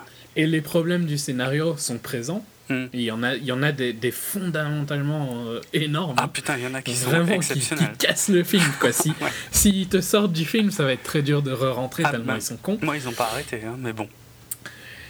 Mais si tu, euh, si, si, tu le mets en contexte de ce style de film, je trouve qu'il est au-dessus du lot, quoi. Dans ce style de film-là, tu vois. Dans le style de film d'action. Ah, Parce que, dis-moi un film d'action, là, qui était mieux qui n'y avait pas des énormes problèmes aussi au scénario. Parce que Pacific Rim, pour tout le côté sympa de Pacific Rim, putain, il y avait de ces problèmes dans le scénario hallucinants. Hein. Ah non, mais t'es malade. Ah non, alors là, ah, alors là euh, non. Alors là, je suis pas d'accord du tout, du tout, du tout. J'aimais mieux Pacific Rim, mais dans Pacific Rim, je te rappelle que pendant une demi-heure, il nous pompe sur le fait qu'il faut être frère et sœur ou avoir un énorme lien. Hmm pour qu'il se retrouve avec une connasse qu'il vient de rencontrer 5 minutes avant. Bon, déjà, c'est pas une connasse. Elle est très jolie. Et euh, non, mais non, non, non. Franchement, ah, c'est du niveau des problèmes. Ah non, je trouve que c'est du même niveau. Ah non, pas du tout. Ah non, Parce que euh, tout ce que j'ai relevé dans Robocop est nettement plus atroce et nettement plus insensé. Il y en a plus dans Robocop, tu vois. Ah ouais. Mais pour moi, il... c'est une énorme faute dans Pacific Rim. Vraiment une faute qui casse tout ton background du, du, début, quoi. Et il y a le même genre de faute ah non, pas à ce point. Mais c'est vrai que tu l'avais dit, maintenant je me souviens que tu l'avais dit, mais c'était c'est pas à ce point quand même, quoi. Ben, pour moi, c'est le même niveau, quoi. Après, Pacific Rim a des trucs plus sympas euh, bah en globalité, tu vois. Mais ce genre de problèmes de scénario sont présents dans un film que tu as adoré. Et, c'est vraiment un gros problème de scénario. Maintenant, maintenant, franchement, maintenant que j'y réfléchis, je crois que le seul défaut de Pacific Rim, c'est qu'il n'y avait pas Bicorniche dedans. Hein. À part ça, je vois pas. non, mais je sais pas, dis-moi un film d'action que tu trouves tellement mieux qui est sorti genre en 2013, quoi. Mais en 2013, tu sais que ça a été une des pires années de ciné pour moi. Ben, en 2012, si tu veux. Non, mais je, enfin là, je vois pas. Mais écoute, des, fin, des scènes d'action, il n'y en a pas tant que ça dans Robocop. Je suis désolé. Non, non, mais euh, en tant que film d'action, quoi. Tu vois En tant que film où tu dois pas trop réfléchir, mais tu n'as pas l'impression de devenir plus con à la seconde quand tu le regardes. genre, euh, je sais pas, mais genre bêtement tort, quoi, tu vois. Thor, c'est plus mauvais que ça. Hein largement plus mauvais. Donc euh, c'est ça que je dis que dans les films grand public un peu popcorn, il est au-dessus du lot quoi, de ce qu'on nous sert pour le moment. pas, pour... un film, tu vois, que je trouve que je trouve marrant à voir, c'est genre faut remonter à Avengers quoi. Ouais, c'est quand même vachement moins bien. C'est vachement moins bien qu'Avengers. Largement, Avengers c'est 100 000 fois mieux. genre, je vais critiquer euh, Joss Whedon. Non, mais. Euh, non, mais c'est pas, pour, pour moi, c'est du même niveau que, que, du Fast and Furious, tu vois. C'est du popcorn à mort. Et puis. Euh, ouais, ok. Mais non, mais j'aime bien Fast and Furious. Hmm? Ça se laisse largement regarder. Et j'ai pas l'impression d'être insulté quand je le regarde comme je suis avec Thor. Ouais, ça, ça. Prendre un truc récent, tu vois. Ça, je suis d'accord. Et ça m'écorce euh, la gueule de le dire, pour être franc, mais c'est vrai, Fast and Furious, c'est limite même un peu mieux que ça, quoi. Que Robocop? Ouais. Hmm. Mais un peu, hein. Faut pas déconner non plus. Bah, en hein. fait, Fast and Furious, c'est tellement une franchise maintenant qui a trouvé son rythme de croisière. Hum, hum. Que... Ah oui, je parle uniquement des derniers, hein, d'ailleurs. Ouais, non, non, mais les, deux derniers. les, deux derniers. quoi. Hmm. Mais elle a trouvé son rythme de croisière depuis ces deux-là, je trouve. Ouais. Ils ont trouvé ce qui marchait, quoi, sur ces deux-là. Euh, ouais, je trouve que c'est un peu dans la, même veine, quoi. Ouais, voilà, ouais, ouais, non, mais ça reste. Je trouve, que, je trouve qu'il me prend moins pour un con que White House Down, tu vois, que j'ai bien aimé aussi, hein. Mais je trouve que c'est plus débile, quoi. Ah, j'ai préféré White House Down, tu vois, parce que White House Down. Moi, j'ai préféré Robocop. Ça me fait rire. Ça me fait bien rire tellement c'est con en fait. Alors que Robocop, euh, ouais, tu, ça se laisse regarder et puis, euh, et puis de temps en temps il y a une énorme contradiction dans le scénario qui me sort complètement du truc quoi. Et puis de temps en temps il y a une petite référence euh, plus ou moins vague à l'original qui, me, qui me remet dedans, qui me fait plaisir quoi. Mais j'ai été agréablement surpris. Moi je m'attendais à bien moins bien. Moi aussi malgré que, je, que le buzz était positif, je m'attendais quand même à, avoir un truc. Ouais, non, mais c'est vrai, je m'attendais peut-être un peu à me faire chier. Ça dure quand même 1h50 euh, et ça va, ça passe. Même Quasi 2h à 1h58. Ouais, ouais, oui, avec le, avec le comment générique, ouais, effectivement. Ouais, non, ça, ça va, ça passe un peu du, du coq à l'âne de temps en temps, mais enfin, ouais, ça va, ça se laisse voir. Bref, je pense qu'on a. Ouais, on a C'est pas un chef-d'œuvre, mais c'est sympa. Hmm. Moi, je le conseille, hein, pas ça. Ouais, je, que je le conseille aussi, ouais, c'est à voir. C'est à voir. Qu'on soit fan. Si on a envie de voir ça, ce genre de film-là. Oui, voilà, ouais, ouais, clairement. clairement. Qu'on soit fan ou pas de l'original, après, de toute façon, c'est pas non plus. Je pense euh, qu'il vaut mieux ne pas être fan de l'original. ouais, c'est vrai que ça passe mieux, en fait. Il vaut mieux ne pas avoir connu l'original. Hein. Si tu le prends. Le, pour moi, le plus gros problème de ce film, c'est de s'appeler Robocop. Quoi. Et que si tu veux le comparer à l'original, alors là, oui. Il il est beaucoup moins intéressant. Mais euh, si tu le. Au contraire d'un film comme Total Recall qui euh, se voulait. qui avait essayé de faire des trucs proches de l'original, mais qui était une daube infâme à ah regarder. je si tu me payes là maintenant, je peux, faudrait que tu me payes beaucoup pour que je me réinflige Total Recall. Non, mais c'est un peu pareil, hein, c'est clair. C'était dur. Bon. C'était un de nos premiers 24. Euh, oui. Si vous voulez entendre deux heures. Parce qu'on était court à l'époque. c'est vrai. C'est vrai que là, on approche de l'heure euh, d'enregistrement et on n'a pas encore fini la première partie ici, hein, quasiment. Euh, juste un mot justement sur le, budget, le box-office. Bon, bah, malgré le buzz positif, euh, c'est dur quand même. Hein. Budget de 130 millions. Bon, faut dire que. ouais, il, sort à un moment assez foireux parce qu'il sort juste après Lego qui est en train d'exploser le box-office US. En plus, voilà, ça c'est clair. Et alors, il y a eu des. Alors, le, budget de base d'ailleurs, c'était pas du tout 130 millions, c'était prévu pour être 60 millions. Il y a eu beaucoup de problèmes. Et ils ont dû au final doubler le budget. Il y a eu notamment hein, des choses, d'ailleurs, que j'ai pas mentionné, mais euh, on a su euh, pendant l'été 2013 que euh, José Padilla, le réalisateur, se plaignait des conditions de réalisation du film, qui avait participé au Bad Buzz hein, d'ailleurs. Mhm. Tout, ça, c'était un combo, hein. aussi bien les photos que des extraits du script qui avaient fuité, dont d'ailleurs certains des aspects se sont révélés justes dans le produit final.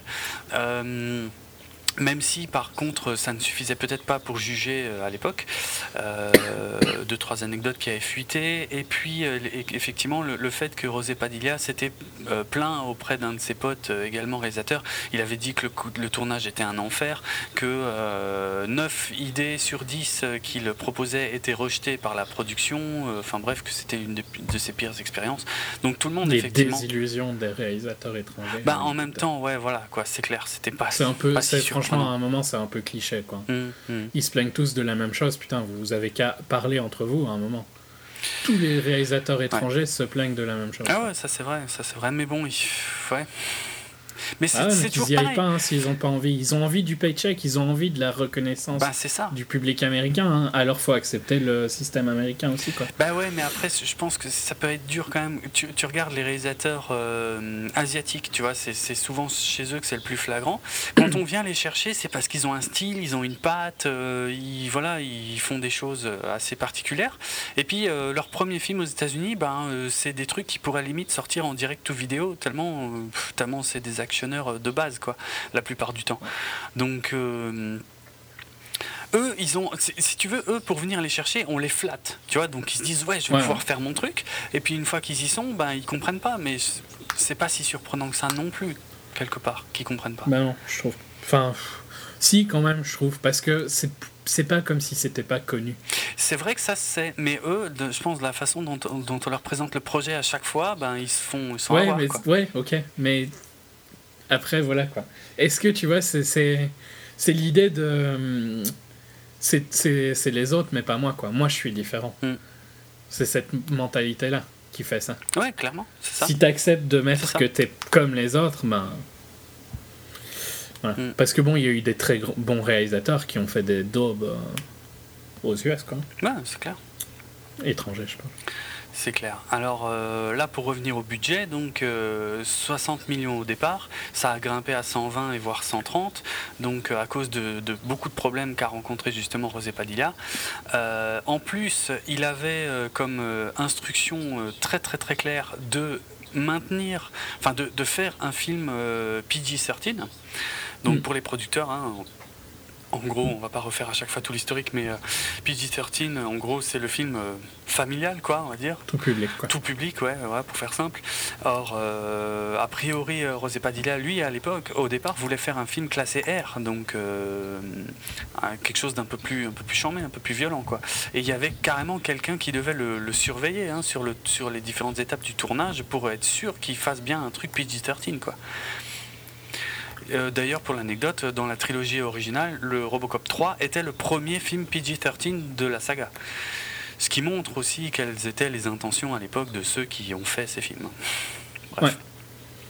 Ben, c'est. Euh, il, leur manque une classification hein, aux US entre le PG-13 et le R. Comme nous, on a le moins de 16 ans. Quoi. Ouais, ouais, Je pense que s'ils avaient un moins de 16 ans, parce que c'est. Euh, le R, c'est 17 ans. Ouais, mais c'est 17 ans accompagné. Ou alors, non, c'est 17 ans. Euh... Ouais, les 17 ans et moins doivent être accompagnés, quoi. Donc, si t'as 17 ans, tu peux y aller. Voilà, ouais. Euh, Parce que le NC-17. NC-17, c'est interdit si euh, t'as pas plus que 17 ans. Voilà, c'est ça. Ce qui, est, ce, qui est le, ce qui a pris la succession du classé X, qui lui est devenu euh, exclusivement réservé aux films pornographiques. Euh, d'ailleurs, le premier Robocop de Paul Verhoeven était passé à deux doigts à l'époque. Le NC-17 n'existait pas et il, a, il avait failli être classé X, hein, vu comme il était mm. chambé. Et encore, d'ailleurs, le, pourtant, la version Director's Cut qui est aujourd'hui disponible en, vidéo est encore plus chambée que l'original de l'époque. Notamment d'ailleurs sur la scène de l'assassinat de Murphy. Euh, bref, à ce sujet, tiens, j'ai oublié de le dire tout à l'heure, si euh, vous voulez euh, savoir plein de choses sur le, premier Robocop, il y a non seulement donc le 80s, le podcast qui lui a consacré un épisode récent, mais également la référence pour moi du podcast ciné francophone Split Screen qui avait consacré un épisode à Robocop, je sais plus, je crois que c'était l'année dernière, et un épisode extraordinaire bourré d'anecdotes et de renseignements techniques hyper, hyper, hyper intéressant quoi. Mais euh, bref, le remake. Ben ouais, euh, le box-office actuel, il est à quoi? À un peu plus de 102 millions. Donc pour un budget de 130 millions, euh, ben ça va pas quoi. Puis je pense pas qu'il ira beaucoup plus haut parce que. Ouais, je suis pas sûr. Je pense qu'il va tenir un petit peu. Ouais. Parce que je pense que les gens qui ont pas eu le temps d'aller voir parce qu'ils ont été voir Lego vont peut-être lui donner une chance après, tu vois. Ok. je sais pas. Moi je le. Je dis pas qu'il va faire un, il va pas, il va pas être très rentable, hein, mais il arrivera peut-être à être rentable. Tu vois. Ouais, de, justesse, hein, parce que moi je le vois peut-être monter à 150 millions, mais pas beaucoup plus. Hein. Ouais, non, bah, je pense 200 en worldwide, quoi. À terme. parce qu'il y, a des, y a des pays où il n'est pas sorti encore. Ah, ok. Donc, euh, c'est un petit peu foireux, ces, ces dates de sortie en Europe. Bon, Qu'est-ce qu'on fait On passe à la partie avec spoiler. De toute façon, on aura encore plein de trucs euh, à dire, d'anecdotes et tout, machin. Mais là, pour le truc sans spoiler, je pense qu'on a bien brossé, quoi. Ce qu'on a aimé, ce qu'on n'a pas aimé. Euh, oui, je l'ai dit, il y a des contradictions phénoménales dans le. Voilà, le visuel est quand même bien cool. Au final, d'ailleurs, l'armure m'a plutôt botté. Ouais, sympa. Et le visuel, quand tu le vois sans armure, est impressionnant la première fois. Euh, ouais, ouais, ouais, clairement. Ouais, c'est vrai que ça, j'ai bien aimé cette scène. Ouais. Mm, mm. Après, ouais, il y a des problèmes très cons, mais enfin, ouais, bon, bref, on, va passer. Ouais, non, mais ils sont difficiles parce qu'ils sont quand même pas au tout début du film. Non, c'est vrai. Euh. Ok, bah allez, signal sonore. Ah, ça y est, je sais ce que je voulais encore mentionner. Mais bon, c'était juste la musique en fait, vite fait. Euh, la musique du remake, euh, il n'y a pas grand chose à en retenir, si ce n'est les passages où ça reprend le thème original euh, qui avait été composé par Basil Poledouris, donc entre autres compositeur aussi de, la musique extraordinaire de Conan, le barbare. et ben là, je sais pas, ça. Alors autant ça me fait plaisir parce que j'adore ce thème, mais autant à chaque fois ça arrive comme un cheveu sur la soupe, comme ce que le reste de la BO n'a strictement rien à voir. Hmm. Elle est euh, hyper bateau, enfin bref, euh, vraiment rien à voir. Générique quoi. Ouais, générique à mort quoi. Et les deux trois moments où on l'entend, c'est ouais, c'est sympa, mais pourquoi? Je sais pas. Et euh, ce que je voulais dire à ce sujet et que j'ai oublié de dire tout à l'heure justement à propos de l'original de 87 et de la BO de Basil Paul et Doris, c'est ce qu'on considère comme le thème de Robocop, euh, qu'on a entendu hein, au tout début de cet épisode, euh, en fait, eh ben, ce qu'on a entendu là au début de cet épisode, c'est euh, donc un tout petit extrait de la BO qui doit durer quoi Ouais, peut-être grand maximum 30 secondes, mais si on réduit juste le passage de ce qu'on peut considérer comme le thème de Robocop, c'est à peine c'est 15 secondes, quoi. Et eh ben, c'est le seul moment de toute la BO où il y a ça, en fait. Alors que si tu mates le film de 87, tu l'entends tout le temps. Et ça me fait délirer à quel point, en fait euh, eh ben, ils ont pris euh, vraiment les meilleurs passages de la BO, parce que j'ai écouté la BO complète euh, de Basil Polidouris, et franchement, dans le film, en fait, c'est un ou deux passages que tu entends en boucle de toute la BO du film. Quoi. Ça me fait délirer. Et le thème, tu as l'impression qu'il est, qu'il est tout au long de la BO, alors que non, non, il n'est que dans le tout petit bout qu'on a entendu au début de l'épisode. C'est un truc qui m'a toujours fait un peu halluciner. Bref, on se plonge mm. dans le film avec euh, une première faute de goût énorme qui m'a limite fait douter et, et c'est pas la première fois que j'ai ce feeling euh, et j'aime pas avoir ce feeling euh, de me demander si je me suis pas trompé de salle puisque tu vois le, le logo MGM tu vois le lion et t'entends des bruits débiles. T'entends et je me dis qu'est-ce que c'est que cette merde? Et au bout, au bout de quelques secondes, tu, on voit Samuel Jackson de dos, et encore au début, on voit pas que c'est lui. C'est pour ça, moi, pendant, franchement, pendant 5 à 10 secondes, je me disais, merde, soit il y a un problème avec la bande-son, soit je me suis gouré de film. Je me suis trompé de salle. Ou un truc. Mais vraiment, hein, je te jure que j'avais le doute à fond, quoi. Et euh, pourquoi. Enfin, je sais pas, le lion du logo MGM, c'est quand même un truc un petit peu classe, quoi, euh, qui a un petit peu mhm. d'histoire, quoi.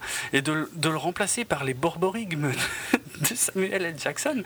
Alors, je sais pas comment ils sont en VO, parce que j'ai vu le film en VF, malheureusement, mais. Euh, ça, ça m'a moins choqué, en tout cas. Ah putain, moi, ça m'a sorti direct du film. Donc, euh, en fait, j'essaye de me rappeler ce qui se passe au début et je, je n'arrive pas à replacer ça. Donc ça doit être beaucoup moins choquant. Il s'échauffe la voix juste avant qu'ils envoient le live de, de son émission, quoi. Mais euh, j'ai pas, enfin, j'ai pas l'impression que c'est comme ça en. Enfin, je sais pas, je, ne saurais plus dire, sincèrement. Et franchement, ça ne m'a pas euh, complètement euh, choqué. Ah bon, moi j'étais sûr de ma contre. Ok. J'avais quand même payé très cher mon ticket avec le. Ah oui, c'est vrai, mais oui, oui, c'est vrai. j'étais sûr que j'étais dans le bon. Hmm que le siège bougeait déjà un petit peu. Ah, ok. Là, par contre, ouais, enfin si, ouais, ouais, ouais, ok. Ouais, non, mais juste, tu sais, euh, les basses et tout ça. Ah oui, d'accord, ouais. Donc Samuel L. Jackson, euh, son personnage qui s'appelle Novak, euh, quelque chose, où il est?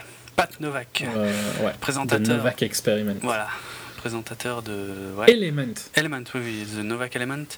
Donc ouais, qui nous fait tout un show, euh, qui invite quelqu'un du, Pentagone. Euh. Alors visuellement, c'est pas mal ce qu'il fait. ouais, non, ça rend super bien son plateau. mais c'est quand même, mais il y, a des, y a des fois où c'est un peu bizarre. Hein. Il y a des tu te demandes ce que c'est que ce machin. Ben, c'est-à-dire qu'en en, gros, il nous fait un truc à la euh, Minority Report, hein. c'est-à-dire il bouge les éléments, il les fait glisser, il les fait tourner pour les faire apparaître parfois et tout machin. Sauf que là, Enfin, vu que c'est une émission de télé, euh, enfin, je sais pas, tu te rends compte que c'est artificiel, enfin, que c'est vraiment que pour le show, quoi. Ce qui contrôle pas vraiment ce qu'il fait, je pense pas. Enfin, J'en sais rien, mais Tu, tu, te demandes vraiment de c'est quoi cette, euh, cette émission qui est un mélange en, ultra euh, Fox News-esque. ouais, ah ouais, putain, ouais, à fond. Ah ouais, ouais, très, très à droite, très très réac même, hein, je pense on peut dire pour le coup, euh, voilà, qui fait le jeu de, voilà, pour le coup de l'armée euh, et des nouveaux moyens de défense et, d'Omnicorp et d'Omnicorp clairement, ça on va y revenir à fond, ouais. Oui, mais même ouais, ouais, dès le départ en fait d'Omnicorp, c'est, ça ressemble à une pub pour Omnicorp quoi, déguisé sous forme de reportage quoi. Hmm. C'est du public reportage. Ouais, à fond, à fond. Ça doit être Gameblock qui l'a fait. Oh, oh, oh non. Oh non, le troll. Surtout dans ce domaine, n'importe quoi. Clairement. Vraiment juste pour le placer. Hein. Ouais, c'est clair. euh, ouais, alors on nous, on nous balance à, à, Téhéran, donc un reportage en direct avec euh, des, euh, bah ouais, une journaliste en live, donc coachée par le personnage de Maddox. Euh, qui euh, donc il leur active bien les, les petits euh, voyants rouges là, qui disent voilà les voyants rouges, ceux qui portent les voyants rouges ne risquent rien. Retenez bien les ça. Les Red hein. Ah ouais, oui. Ouais, ils, ont pas. Bon, c'était difficile à traduire littéralement. Hein. Non, c'est rien que ça par rapport à euh, au film original, ça, je trouve que c'est pathétique. Quoi. Ils portent tous leurs bracelets rouges pour euh, se protéger de Robocop, c'est complètement fou. Oui, bah oui, c'est, alors c'est ça, euh, on y reviendra aussi, mais c'est vrai qu'il n'y a pas de directive prioritaire dans ce film. Autant le dire mm. tout de suite, et c'est vrai que c'est ridicule. Et je m'attendais pas. Bah, il y en a une, quoi. C'est juste que c'est des bracelets rouges à la place d'être une directive. Oui, mais enfin oui, alors il y en a une. C'est complètement plus naze. ça c'est clair. Ça c'est clair parce que les, directives prioritaires de l'original, non seulement il y en avait quatre, dont une cachée, ce qui est un énorme hommage à celle de la robotique d'Asimov, puisque c'est pareil, mm. hein, il y en a, il y en a trois, mais plus une cachée. Euh, et puis ouais, c'était bah, c'était comme chez Asimov, c'est-à-dire qu'il jouait bien avec les règles, quoi. Alors que, alors que là, bon, c'est un truc tout con. C'est ceux qui portent le bracelet rouge ne peuvent pas être attaqués. Qui en plus, au final, euh, ils peuvent. Oui, on y reviendra. Ça, c'est atroce. euh, mais voilà, ne peuvent pas être attaqués par des des, des créations d'Omnicorp. Donc là, on découvre dans une scène qui... oui. ouais, moi, j'ai pas du tout compris que c'était pour moi, ils étaient en rouge juste parce que c'était les journalistes, quoi, tu vois. Pas ah du tout compris que ça les protégeait des robots, moi, hein, ah, mais, ah, mais non, mais au début, au début, tu peux pas comprendre plus que ça, on est d'accord. Hein. Ouais, ouais. Et, en plus, euh, honnêtement, vu comme il le disait là, je me suis dit, tiens, ça reviendra peut-être, parce que c'est le genre de truc qu'on peut repérer, mais je pensais pas que ça reviendrait que tout à la fin du film. quoi. vraiment, vraiment tout, tout, tout à la fin. Ah ouais, ouais, la scène finale, quoi. Donc, euh, ouais, non. C'était, c'est vraiment léger, quoi. Euh. Alors que, enfin, je sais pas.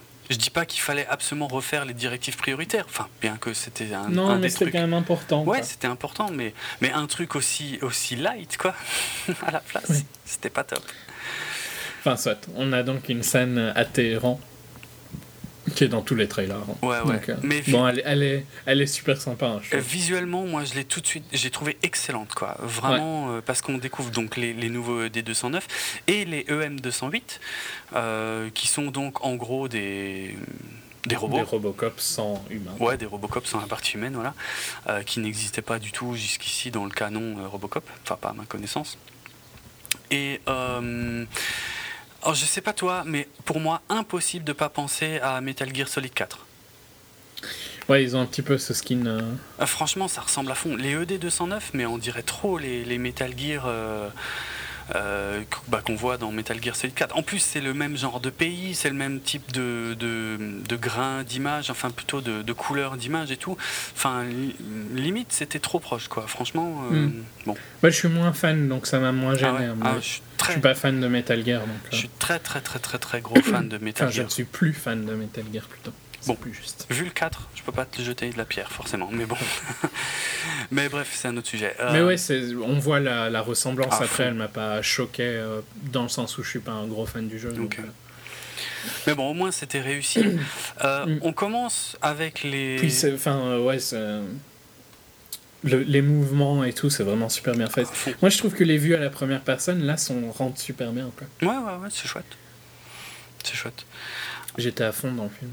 Ouais, mais pareil, hein, euh, je m'attendais, euh, comme dit, en plus, ouais, c'est vrai que je m'attendais à de la merde, et puis assez rapidement, je me disais, putain, mais c'est classe, quoi. c'est beau visuellement, c'est, euh, ça fonctionne, ouais, ouais, j'y crois, non, c'est, vrai, c'est vrai. Alors, la première d'une longue liste de sous-intrigues qui seront inexploité au bout de quelques minutes. Là, c'est euh, ben des, on voit des, je sais pas comment dire, des terroristes qui euh, se rebellent. Ouais, non, mais si on veut même pour, si on est fan de Robocop premier du nom et qu'on veut euh, revoir ça, je pense qu'il faut sortir du film après quand on quitte Téhéran, parce que c'est le seul côté subversif qu'il y a, hein. parce que c'est le seul côté où on voit vraiment les, les gens, les citoyens se faire euh, fouiller virtuellement. Quoi. Euh, il y a vraiment toute cette critique. Enfin, je ressentais la critique qu'il y avait dans le film de Verhoeven là, à ce moment-là. Ah, ouais, elle est light. Hein. Elle est light, mais elle est quand même présente. Honnêtement. Surtout le, le côté où ça foire quand les terroristes attaquent hmm. et que tu, ça part pas tout de suite de l'écran, tu vois. Il y a quand même une petite critique. Quoi, là, bah, le seul truc qui foire pour moi, honnêtement, dans, dans cette scène, euh, parce qu'au bon, au moins il y a un peu d'action, on va dire, mais euh, franchement, je trouve pas que le sous-thème euh, politique et tout est pas, pas très présent. Quoi. Le seul truc, c'est tout à la fin, quand il y a le gosse qui arrive et qu'il a juste un couteau à la main et que le mm. ED209 bah, le descend, et, c'est là qu'il coupe le live. Et qu'on le voit, ouais. Bah, c'est le seul côté Verhoeven euh, du film. Ouais, ouais. mais... Euh, mais si t'espérais du subversif, ça s'arrête là. Hein. Ben oui, euh, effectivement, ça s'arrête vraiment là parce qu'en fait, et ça m'a pas plu, mais on n'y revient jamais. Jamais. Je pensais, je pensais. Tous les Américains ont vu ça quand même. Hein. Ouais, voilà, c'est ça. Je pense que c'est ce que tu es censé comprendre exactement. Et on n'y revient absolument jamais. Personne ne reparle jamais de ça. Or, pour moi, je me suis dit, oh putain, le film il commence fort là sur un truc de fou et tout machin, sur non. Non, non, il coupe le live et puis euh, en gros, euh, le, but euh, de l'émission de Novak, c'est de dire ouais, on devrait avoir ce genre de machine qui bosse aux États-Unis, mais on peut pas à cause de la loi Dreyfus, donc du sénateur du même nom. Il, qui vient, tu vois, il insiste sur le fait que les robots viennent de sauver ces journalistes de méchants terroristes. Ouais. Alors qu'on vient de voir le gosse se faire tuer. Ouais, ouais, c'est. Je sais pas. Effectivement, le, vraiment le seul truc subversif, il est, euh, il est zappé, euh, mais, à un point où ça m'a saoulé et où je me dis finalement, limite, ils n'auraient pas dû le mettre, quoi. Parce que ça change rien hein, au final. Non, non, c'est le seul rappel du film original. Ouais, ouais, de loin. C'est le seul côté, euh, sur ce côté-là, c'est le seul rappel. Mm. de la critique de la société. Puisqu'après ça, on fait donc la connaissance du policier Alex Murphy euh, qui vient faire son rapport après. Euh, alors c'est après, non, c'est avant euh, une opération risquée. C'est avant ou c'est après? Non, c'est après. après. puisque oui, son collègue Louis est, Louis est déjà à l'hôpital et lui, on voit qu'il a le visage marqué et puis il a ses deux collègues avec qui il s'engueule. Donc c'est une histoire de trafiquant d'armes qui est pas très intéressante. Non. Hein, euh, comment il s'appelle? Vallon, Valais, Val... Comment il s'appelle le méchant? Enfin, le méchant. Vallon, je crois. Ouais, Vallon. Antoine Vallon. Antoine Vallon, dans, Vallon, dans, la, dans la VO, dans la VF, je veux dire. Donc ouais, l'opération a merdé, donc on voit ça par flashback, ils ont acheté des armes, ils ont essayé d'aller voir Vallon, et puis euh, pendant qu'ils étaient avec Vallon, ils se sont fait balancer euh, par téléphone, on sait pas par qui, c'est un vrai mystère de fou et tout, tu parles. Ouais, c'est clair, putain. tu vois bien les deux flics corrompus dès la première seconde. My god, ils pouvaient pas être plus clash, quoi. À mort. Et donc on a eu ouais, une scène de fusillade ultra classique, où on découvre quand même un peu plus que dans la scène euh, des, 209 euh, où euh, on a du caméra à l'épaule, qui est pas le pire hein, qu'on ait vu dans le genre, mais mhm. qui est pas ce que je préfère non plus dans les scènes d'action, quoi. Quand on est proche des acteurs comme ça dans les fusillades, bon, bof. Ça reste lisible, je trouve. Ça va, ça va, c'est correct, mais c'est pas. De toute façon, c'est pas ouf. La scène est assez longue. Hein. Après, Louis est blessé, Murphy donc appelle les secours et puis voilà, il fait son rapport. Euh, ensuite, on découvre. Tout ça n'est pas très. Non, bah, en, fait, de toute façon, là, euh, tant qu'il va pas être Robocop, on, s'emmerde un peu. d'accord. Euh, on découvre donc le président d'Omnicorp, Sellars, qui fait face. Justement à Dreyfus, qui le confond. Sur le set de, Novak Element. Non, non, non, pas encore. Là, ils sont, non, non, là, ils, ah, ils sont, ils, sont à Washington. Oui, Je sais plus où exactement. Non, mais Dreyfus essaie de lui demander, enfin voilà, euh, pourquoi est-ce qu'il faudrait mettre des robots en charge de, enfin, de prendre des décisions euh, non humaines en fait. Euh, et Sellars essaie de s'en sortir comme il peut, mais je sais pas. C'est pas ultra convaincant, je pense qu'il s'en rend compte. Et puis après, justement, lors d'une réunion avec son directeur de la com. Marketing. Marketing, c'est la même chose. Non. mais si. non. Marketing. Et je crois que c'est euh, son avocate, l'autre. Ah, c'est son Ouais, peut-être. De toute façon, euh, c'est pas comme si son. The head of Omnicorp Legal, Legal Affairs. Ah, ils en ont beaucoup, ça. Ah oui, ça, bah, ça par contre, j'en doute pas. Oui, ils en ont, et même c'est des gens très importants. Mais, mais là, vu, à quoi elle sert dans le film, c'est-à-dire à rien. Euh, non, mais je pense qu'elle est quand même mise en meilleure image que le mec du marketing, tu vois. Oui, oui, c'est, oui, vrai, mais enfin, c'est, on est, on est. Ça pas grand chose. Non, hein. on n'est pas dans des rôles secondaires, là, on est dans du tertiaire, tu vois, tellement. C'est, euh, des clichés, quoi, les. Mais c'est clair. Alors l'idée de génie de Sellars, ou peut-être du, du marketing, je sais plus, euh, c'est que bon, ben, si les robots sont interdits par le, la loi Dreyfus, eh ben, il faut, euh, il faut qu'ils aient une part humaine. Alors on va voir le professeur Norton pour voir si lui, euh, il n'aurait pas une super idée. Donc là, on a une scène d'exposition pure qui est pas mal visuellement, mais enfin qui est trop longue pour ce qu'elle raconte. C'est-à-dire que le professeur Norton, bah, c'est juste un professeur. Et lui, ce qui l'intéresse, c'est la recherche sur, la... Ouais, sur la robotique. Et c'est d'autant plus inutile qu'il va le redire plus tard dans le film. Donc, euh, mm. autant la scène où il fait jouer le mec de la guitare avec euh, les, les, prothèses mécaniques. Longue atteint quand même. Elle est trop longue, ouais, je suis d'accord qu'elle est trop longue. Elle est belle, mais elle est beaucoup trop longue. Puis, est-ce qu'il y avait besoin de dire que pour jouer de la musique, il me faut de l'émotion. Et l'émotion, ça perturbe euh, ouais, ouais, C'était ultra J'en ai un peu rien à foutre, hein, franchement. Non, mais c'était ultra cliché. Même moi. Parce que la main est classe et tout. Et tout, ces, tout, cette. Euh, tout le plan du labo est mhm. cool. Hein. Ouais, ouais, c'est clair. Euh, tu vois les gens se rééduquer et tout ça, c'est vraiment sympa. Mhm. il y a un côté. Même, même les, franchement, les gros plans sur la main euh, robotique euh, qui joue, euh, je trouvais ça excellent. Quoi, même. Enfin, moi qui suis guitariste, tu, tu vois tout de suite hein, quand, quand quelqu'un joue pas vraiment de la gratte. Hein. Enfin, moi, en tout cas, ça crève les yeux. Là, je trouvais que c'était vraiment chouette, c'était vraiment bien fait. Mm.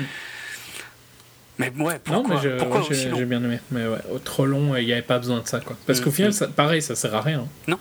Ouais, carrément. On parlera jamais d'émotion avec. Enfin, si, on parlera d'émotion, mais dans d'autres situations. ouais, ouais, c'est clair. Ouais, enfin même, ouais, non, c'est pas, j'ai pas lié ça à cette scène, clairement. Non, non, clairement. Et euh, alors, ce qui est marrant, ce qui est un peu con aussi, c'est que là, toute l'action se passe en 2028. Or, euh, alors peut-être pas au point de jouer de la guitare là, mais il y a des choses assez proches de ça qui existent hein, aujourd'hui. On, mmh, commence à avoir des, prothèses robotiques euh, liées au système nerveux humain et que les deux arrivent à cohabiter, et voire moins détaillé, mais on est proche quand même, je trouve. Non, non, c'est clair, vachement, vachement plus qu'à l'époque du Robocop de Verhoeven.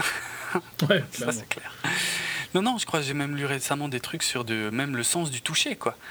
Euh, mm. bah, ce qui est vachement important d'ailleurs. Euh, justement, je pense que c'est un peu ce qui est traduit là dans l'histoire de jouer de la guitare d'ailleurs. Mais ouais. ça rend bien. Ouais. C'est juste un peu trop long.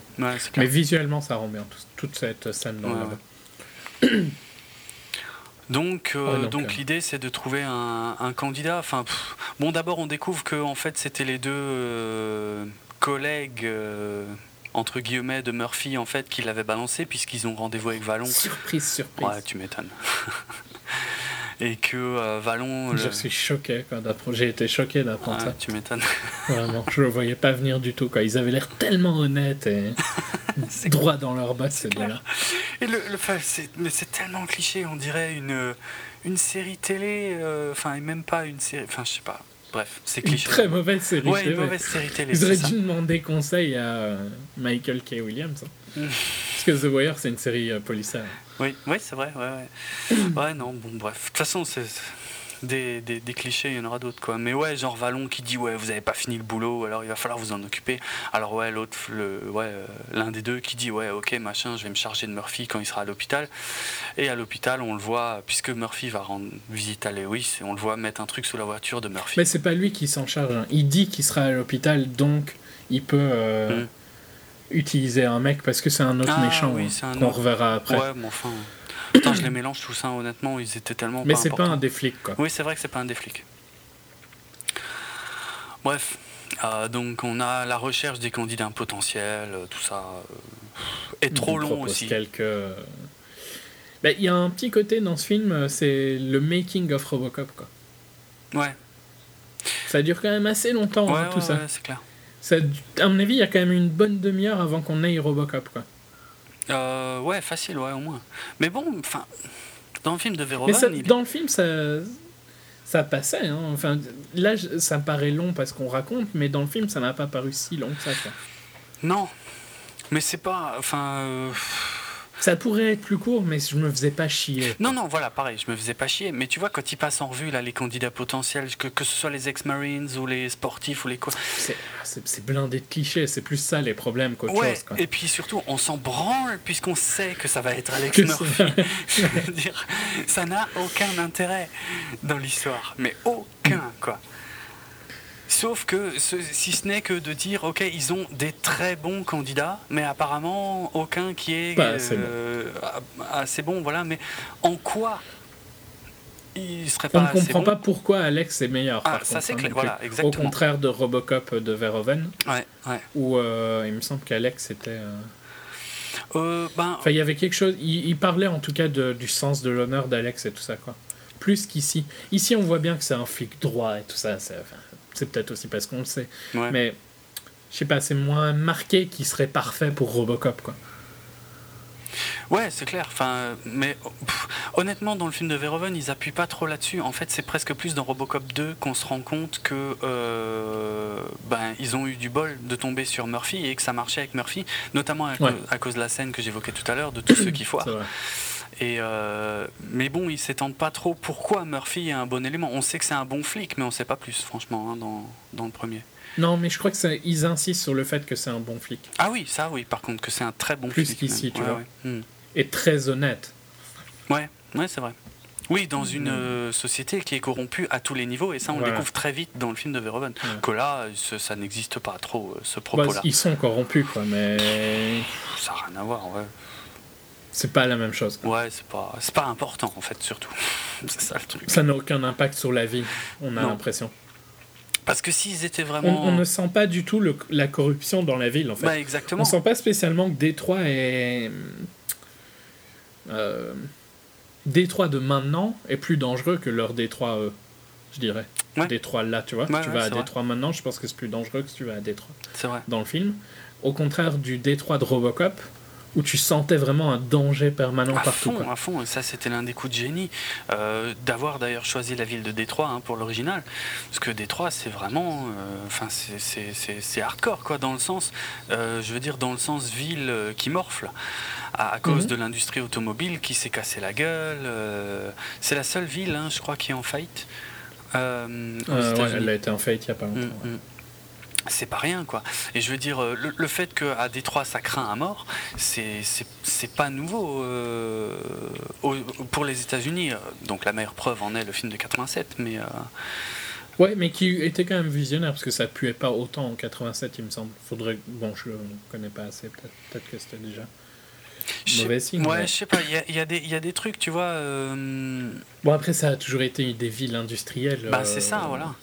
Dans, dans le. Comment s'appelle ah, Dans le flic de Beverly Hills, je sais plus si c'est le 1 ou le 2. Euh, bah non, bah justement, le flic de Beverly Hills, Eddie le personnage d'Eddie Murphy, euh, Axel Follet, il est de Détroit.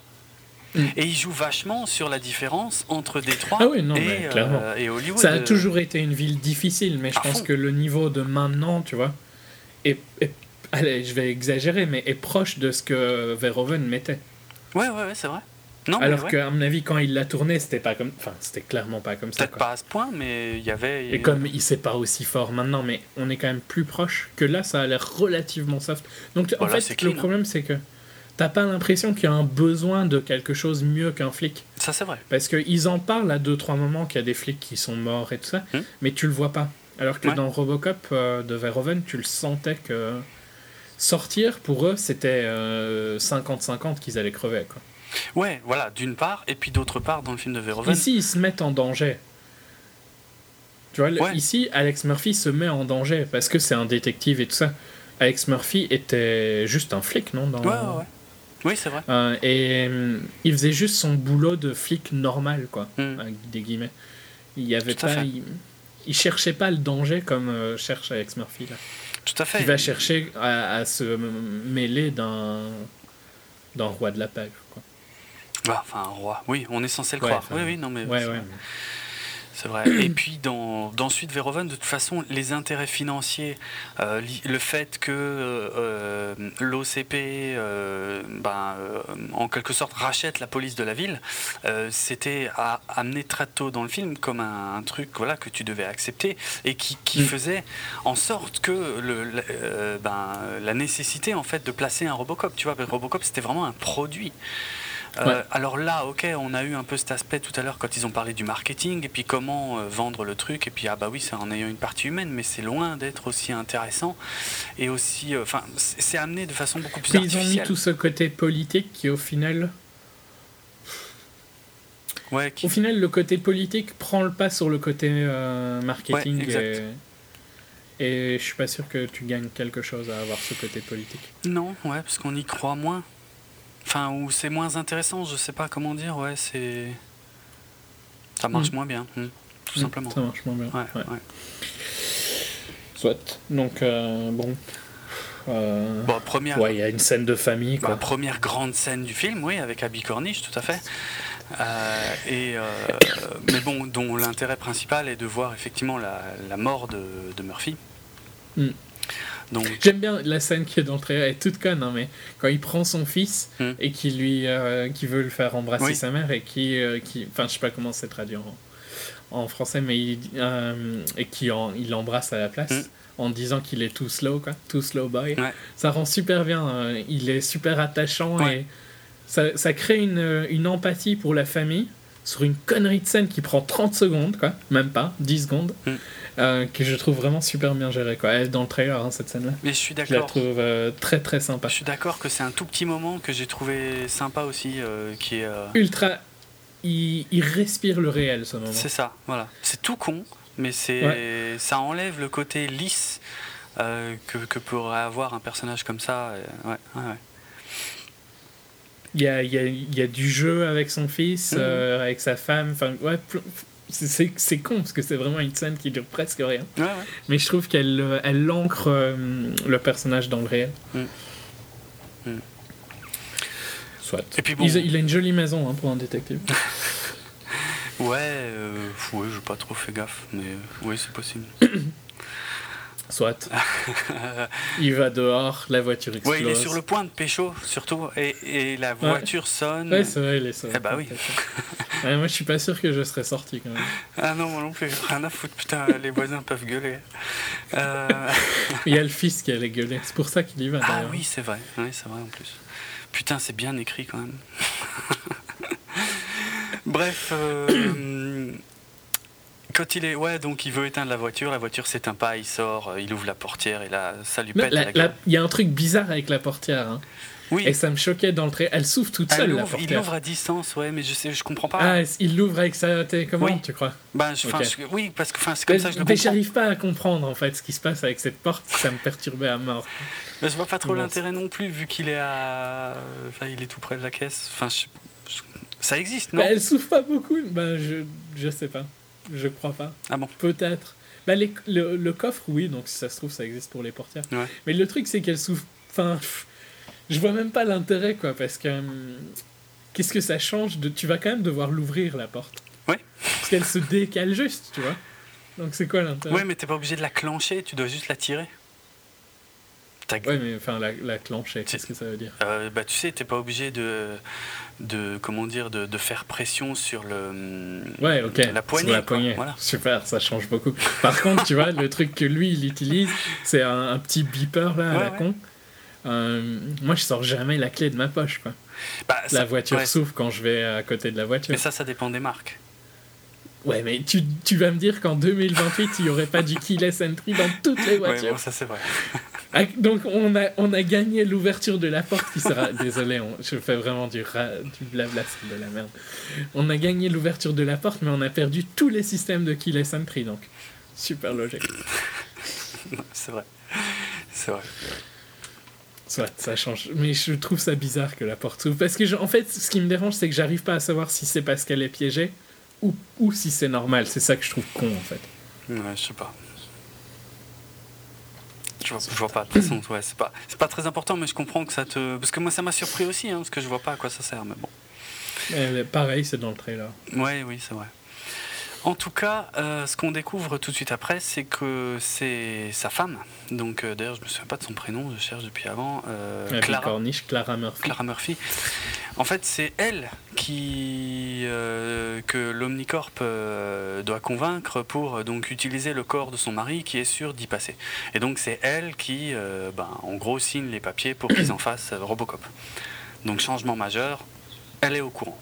Alors que dans mm. le film original, elle était absolument pas au courant, elle pensait que son mari était mort, et puis euh, ça fait l'objet d'une petite scène d'ailleurs dans le, dans le film de 87. Et puis on a ça, ça, change, ça fait quand même des changements méchamment euh, violents. Oui, oui, là c'est oui, clair. C'est clair, parce que je vois pas. Enfin. Ben, je vois ce qu'ils ont essayé de faire, mais je trouve que ça marche pas, quoi, en fait. Euh, en plus, on a cette scène très bizarre qui nous dit donc trois mois après, et puis là, on le voit danser avec sa femme euh, sur euh, Fly Me to the Moon de, Frank Sinatra.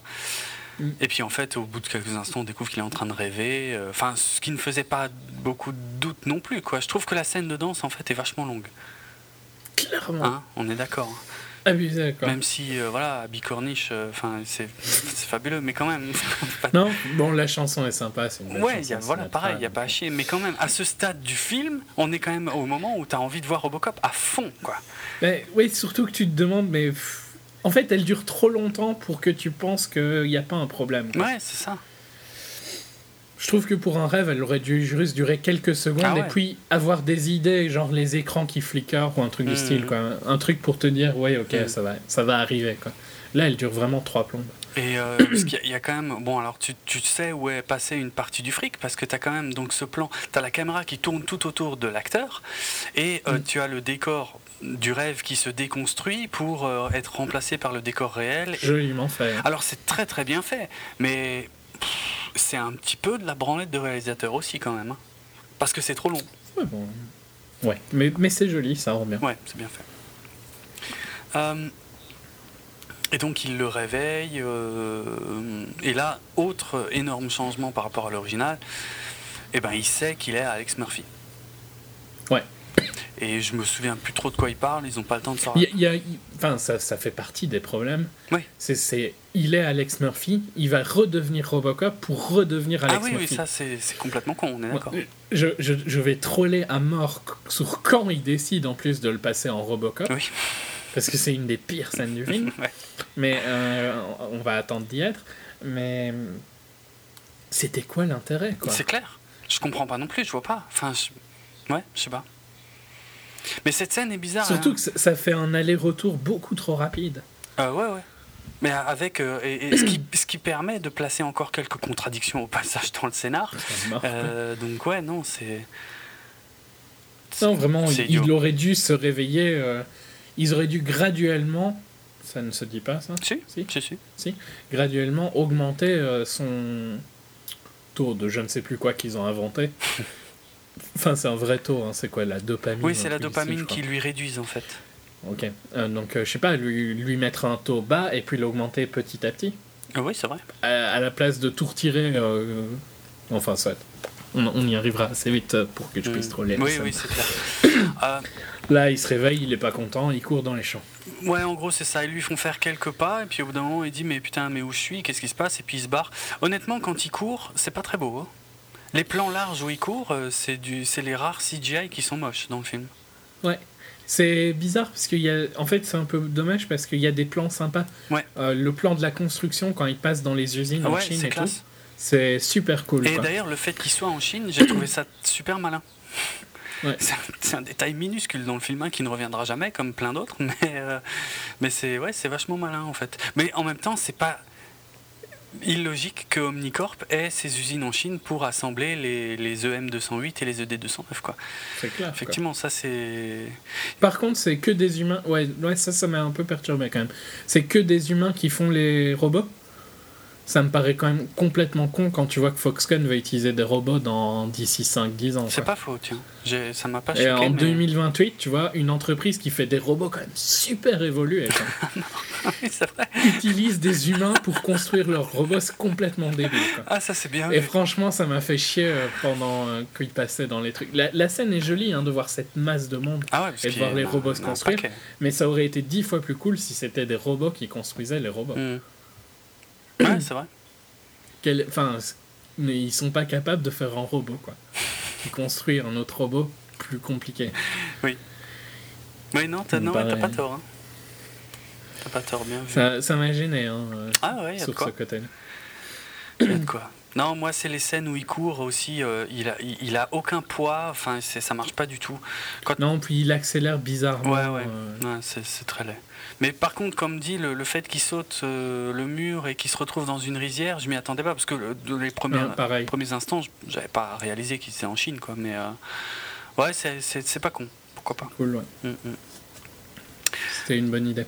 Donc, on arrive. Ça, ça, fait partie des problèmes du film, quoi, des bonnes idées qui se mélangent à des trucs. Mais c'est ça hein, qui est chelou dans ce film, c'est qu'ils ont, ils ont pensé à des trucs, à des petits détails qui sont très très bien vus, et, et, sur d'autres trucs, c'est débile, quoi. C'est complètement con et complètement illogique. J'arrive pas, ouais, c'est difficile, bref. Difficile à avaler mm. du coup en tant que spectateur, forcément. Ouais. Donc, pour calmer Alex Murphy, euh, la scène suivante, euh, eh ben, on a une déconstruction totale euh, pour lui montrer en fait tout ce qu'il reste, puisqu'a priori, c'était pas encore. Pas grand chose. Non, pas grand chose, hein, ça c'est vrai. C'est glauque, Puisqu'il n'avait pas compris qu'il était dans un corps cybernétique. Donc, en gros, qu'est-ce qui reste? Il reste la, le, enfin, le visage, le cerveau.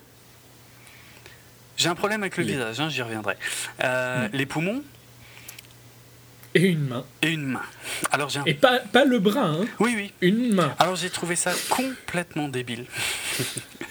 Il y a plusieurs problèmes hein, pour moi. Euh, alors déjà, pendant longtemps, c'est sa main droite hein, qui lui reste. Euh... Ouais, c'est pas sa main gauche Non, non, c'est sa main droite. Sûr. J'ai l'impression que c'est à droite quand on le regarde non, c'est ça. Non, c'est sa main droite, euh, parce qu'en plus, ça pose un problème dans une des scènes après. Non, non, je suis sûr que c'est sa main droite. Euh, en fait, bon, pendant une bonne partie du film, déjà, moi, euh, il y a un truc qui me choquait, c'est que quand sa voiture a explosé, d'ailleurs, la première fois qu'on voit la scène où sa voiture explose, moi, je trouvais qu'il avait pas l'air super blessé. Non, ils lui ont hein tout coupé, quoi, le mec. Voilà. Et, là, ils lui ont quasiment tout enlevé. Et euh, en plus, je me disais, ah, théoriquement, les, parties de son corps qui étaient les moins protégées, enfin, ça, ça c'est très relatif, hein, parce que bon, face à une explosion, même une chemise ou un futal, ça ne fait pas grand-chose. Mais les parties les moins exposées de son corps, c'était ses mains et son visage. Là, son visage ne porte aucune marque, et sa main non plus. Par contre, le seul, le seul truc, c'est qu'au final, c'est pas avec cette main qu'il ouvrait la voiture. Parce que moi, j'étais persuadé que c'était avec sa main droite qu'il ouvrait, euh, qui tirait un peu la portière, et en fait, c'est avec la gauche. Bon, ils ont gardé la droite.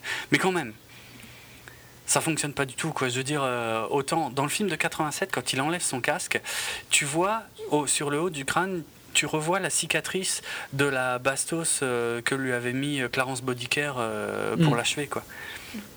Et puis il est pas beau, faut dire ce qui est, il est franchement pas beau. Que là, le fait qu'il soit nickel, la main et le visage, euh, je peux pas, je sais pas, j'arrive pas, j'ai du mal. C'est con, hein, mais. Euh, et puis pourquoi ils ont gardé cette main, quoi?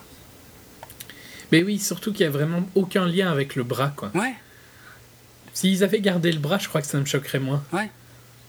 Mais. Je, sais pas, je, comprends pas non plus. Hein. C'est quoi C'est pour faire une référence inversée à Star Wars? Ben, Ouais, ou, ou, une référence, mais là le problème c'est que ça joue pas en leur faveur, une référence à, à, une, un dialogue du film de 87 euh, où justement euh, ils disent qu'il y a, y a, un des deux bras qui est encore euh, utilisable et il y a Bob Morton qui vient, qui dit non, non, je m'en fous, vous coupez, vous coupez tout.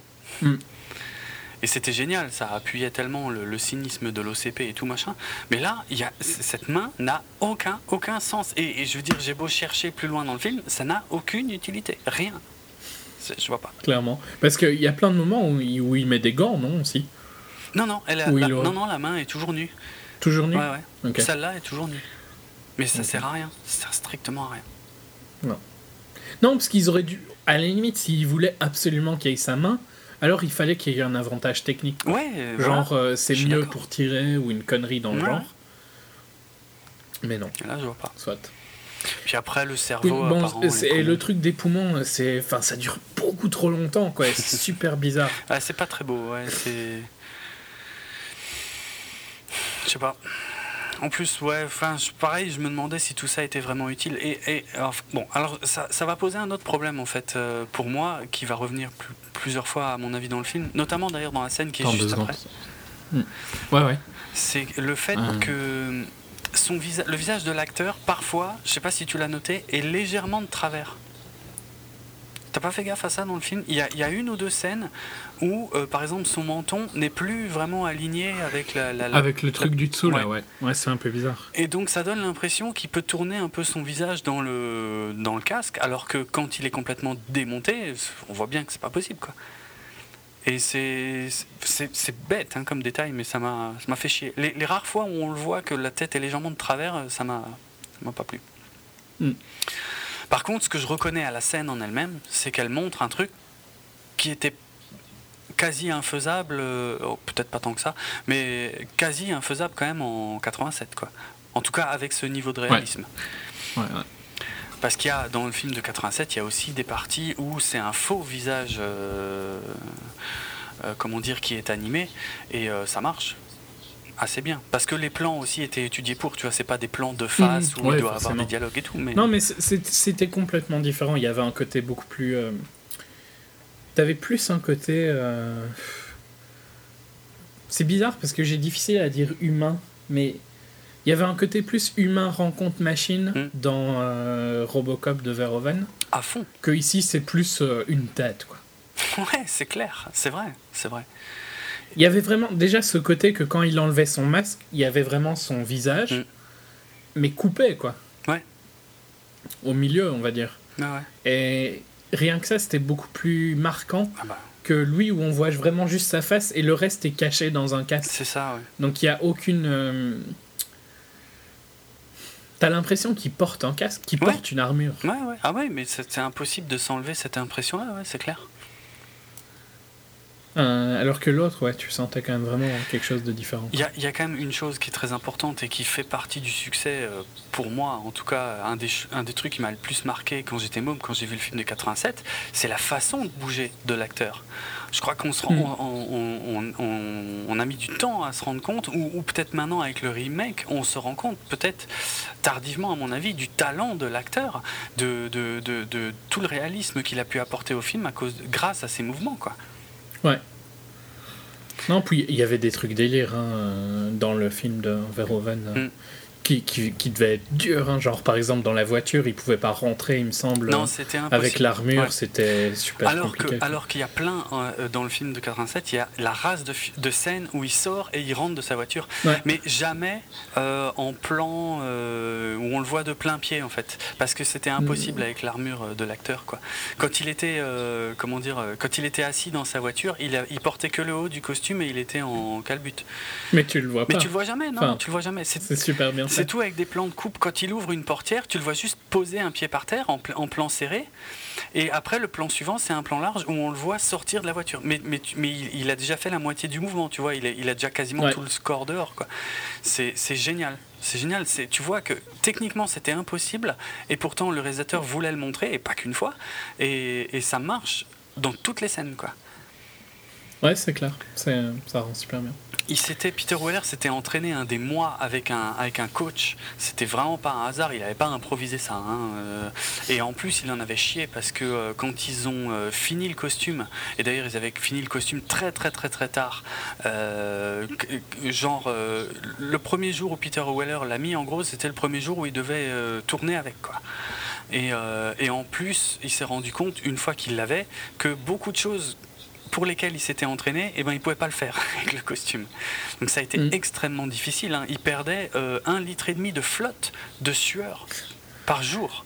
Peter Weller avec le costume original quoi c'était un truc de malade je sais plus j'ai le poids quelque part alors que là le, le, le poids du costume de Joel Kinnaman c'est 11 kilos quoi ouais. c'est pas insurmontable je dis pas que c'est ultra cool mais ça a rien à voir ouais, ça a rien à voir non, mais en fait, c'est quoi? Il y a un petit côté un peu. Euh, un peu presque Judge Dredd dans le, le nouveau costume. Ouais, ouais, c'est vrai. Tu vois, je sais pas si c'est le fait que ce soit noir et le fait qu'on y ait du rouge et tout ça, mais il y a vraiment pas ce côté euh, robot, quoi. Ah, il y a totalement. vraiment plus ce côté armure. Totalement. Alors que pourtant, il est dix fois plus robot que. Enfin, c'est difficile à dire, mais il reste moins de on dirait qu'il reste moins. On dirait qu'il reste moins, ouais, de lui. Vrai. Alors que techniquement, dans euh... l'autre, il reste quand même largement. Hein. Il ouais. reste quasiment ouais, que le visage. Mais je sais pas pourquoi il y a un côté plus. Euh, où il reste plus dans l'autre. Il y a mmh. un côté plus humain-robot. Mais parce qu'il il regagne son humanité progressivement, en fait. Donc, je sais pas, il y a. Peut-être c'est pour Puis ça. Le, quand il enlève son casque, on voit vraiment le, le mélange des deux. Ouais, Qu'ici, on n'arrive pas à voir. Du fait qu'ils ont oui. mis un casque complet. Quoi. Oui, oui, le design est différent et euh, il joue pas en sa faveur. Tu vois, c'est vrai que c'est. Ouais. Ben, il retire juste sa visière au final. Ouais. Ouais, il retire pas son casque. Quoi. Et donc. Parce que le design de l'armure, par exemple grise, est quand même bien cool, quoi, euh, pour ouais, être franc. Hein. Ouais, ça fait vraiment Sud, 4... moderne, Sud 87, mais moderne, quoi. On retrouve la visière et tout, c'est, vraiment pas mal, quoi. Mais euh, ouais, tu, tu, c'est difficile quand même de s'enlever le, le fait que ce soit un, un mec dans une combi, quoi. Mm. Mais c'est aussi la façon de bouger, hein, moi je suis sûr. Hein qui joue. Bah, qui est moins robotique. Bah, quoi. grave, et c'est, con. En même temps, c'est pareil, c'est aussi plus réaliste à ce qu'on arriverait à faire en 2028, Aujourd'hui, je pense. Oui, oui, enfin oui, aujourd'hui ou en 2028, effectivement. Ouais, ouais, ouais, je suis d'accord. Par contre, ça pose un problème plus loin dans le film, mais ça, on y reviendra. Ouais, bon, en tout cas, après, il euh, y a quoi? Il y a une conversation sur Skype avec sa femme où il fait un plan bien serré sur son visage. On dirait qu'il a honte. Euh, je sais pas ce qu'on est censé comprendre, mais c'est pas très intéressant, surtout. Non, ça dure trop longtemps. Ouais, c'est trop long. De toute façon, on n'apprend rien. Euh, je sais pas, enfin même, même je trouve ça chiant en fait pour le, le spectateur, tu vois, parce que l'un des trucs les plus cool pour moi du film d'origine, surtout quand j'étais môme, c'est que pour moi être Robocop c'était génial quoi. Franchement c'était la classe absolue. Et putain j'imitais tous ces mouvements quoi, je veux dire la façon de se déplacer, de tourner la tête avant de tourner le reste, euh, et puis sortir le flingue de la cuisse et tout machin. Enfin je, trouvais ça extraordinaire et, et, super cool quoi. Et là lui ça l'emmerde à un point. Ouais, c'est vrai. Il, ouais, il y avait un côté où euh, Murphy, dans celui de Verhoeven, était il faisait content qu'il allait pouvoir. Ouais, mais en plus de ça, je pense qu'il était heureux de l'être. Ouais. Enfin, différemment, quoi, tu vois, mais... Au début, il peut pas vraiment, parce qu'il se rend pas compte, enfin, il a plus trop sa partie Mais il, il, se rend compte de son utilité. Ouais, c'est ça, voilà. Il va, plus que lui. Il va s'en servir, et en plus, il va... Il va s'en servir pour le bien, parce qu'il est hum. ultra égoïste, hein, ce nouveau Robocop. À fond. Ah Super ah, vite, il va, il va s'occuper de ses problèmes et puis rien à battre du reste. Hein. C'est clair. C'est vrai. C'est vrai. Ouais, non, c'est con, hein, tu vois, c'est des détails, mais au niveau de la psychologie, euh, c'est pas des trucs dont tu te rends forcément compte quand tu mates le film, mais c'est vrai que ça a une importance. Et c'est ça joue sur la perception. mais c'est des trucs que tu te rends compte si tu le compares, quoi. Si tu le regardes juste comme film, je, je, le redis, je me suis bien amusé. Et mmh. tous ces trucs-là m'ont pas tant dérangé que ça. Quoi. Alors ça, non. Mais il y a d'autres trucs euh, quand même. Il y a des trucs qui m'ont dérangé. Ben, le truc dans l'usine, hein, tout bêtement, mais y a, on va arriver au mmh. premier les premières grosses grosses euh, moi, par exemple, une scène qui est incompréhensible, c'est quand bon, je, passe, je passe sur le fait qu'il lui enlève le sang pour lui mettre du sang, machin, on s'en fout. Enfin, bref, ouais, on s'en fout vraiment. Non, la première scène, c'est quand euh, donc euh, Maddox. Vous auriez pu faire un truc plus quand même. Euh, oui. Avec une plus grosse batterie, quoi, on va dire. oui, c'est vrai que c'est un petit peu con. tu vois, bizarrement, je crois plus à Suite 87 qui, qui doit juste se nourrir de petits pots pour bébé qu'à ce truc-là où il doit revenir se brancher. Enfin, c'est un peu con, quoi. Mais bon, Ça a l'air bordélique à mort. Surtout que, encore une fois, ça sert à rien. Ça reviendra jamais. Non. Alors que ça, ça revenait dans celui de. Oui, ouais, ouais. Donc, ouais, Maddox qui lui. Ça sert juste pour quand il va voir son fils dire qu'il doit rentrer euh, au labo, quoi. Ouais, c'est clair. Ouais, c'est vrai. En tout cas, premier entraînement avec Maddox qui lui présente ses différentes armes. Euh, et puis, on, on voit qu'en situation de danger, il y a son flingue qui sort euh, automatiquement de sa cuisse. Euh, et la visière qui descend. Et la visière qui descend. Juste au sujet du flingue qui sort de la cuisse, pour... c'était un des trucs que je préférais quand j'étais môme, je crois. Et je... Ça n'a rien à voir. Hein. Et là, mais quelles que soient les, enfin, les rares scènes où il le fait, on le voit jamais très bien, je trouve. Mm. Et c'est pas, je sais pas, c'est ouais, Pourtant, c'est pas un problème. Non, il y avait tout un côté cowboy dans euh, le premier, à fond. qui est pas complètement inexistant. Là, c'est un gadget euh, dont on n'a même pas l'impression. Enfin, de toute façon, il le fait une ou deux fois dans le film, quoi. Et euh, c'est con qu'ils aient zappé ouais, ça. Puis le plan est pas mis sur ça, quoi. Mm, mm. Et donc, bah, ça a augmenté ce feeling de robot. À fond, ouais, c'est vrai. Parce que tu avais vraiment la, la cuisse qui s'ouvrait. À fond. Et, le, encore une fois, le costume original est, fabuleux. Et il n'y a, y a, pas que le costume, tu vois, il y a, y a à la fois le costume qui rendait le truc crédible et à la fois le montage euh, du film parce qu'en en fait souvent c'est un plan serré sur la cuisse en fait juste quand ça s'ouvre. Mhm. donc ça pouvait être très bien être pas du tout l'acteur qui était à ce moment-là. Mais ça marche à fond quoi. Et là on le voit mais c'est super discret et puis on enfin on s'en fout quoi. Limite ils l'ont mis parce qu'il fallait le mettre mais voilà quoi.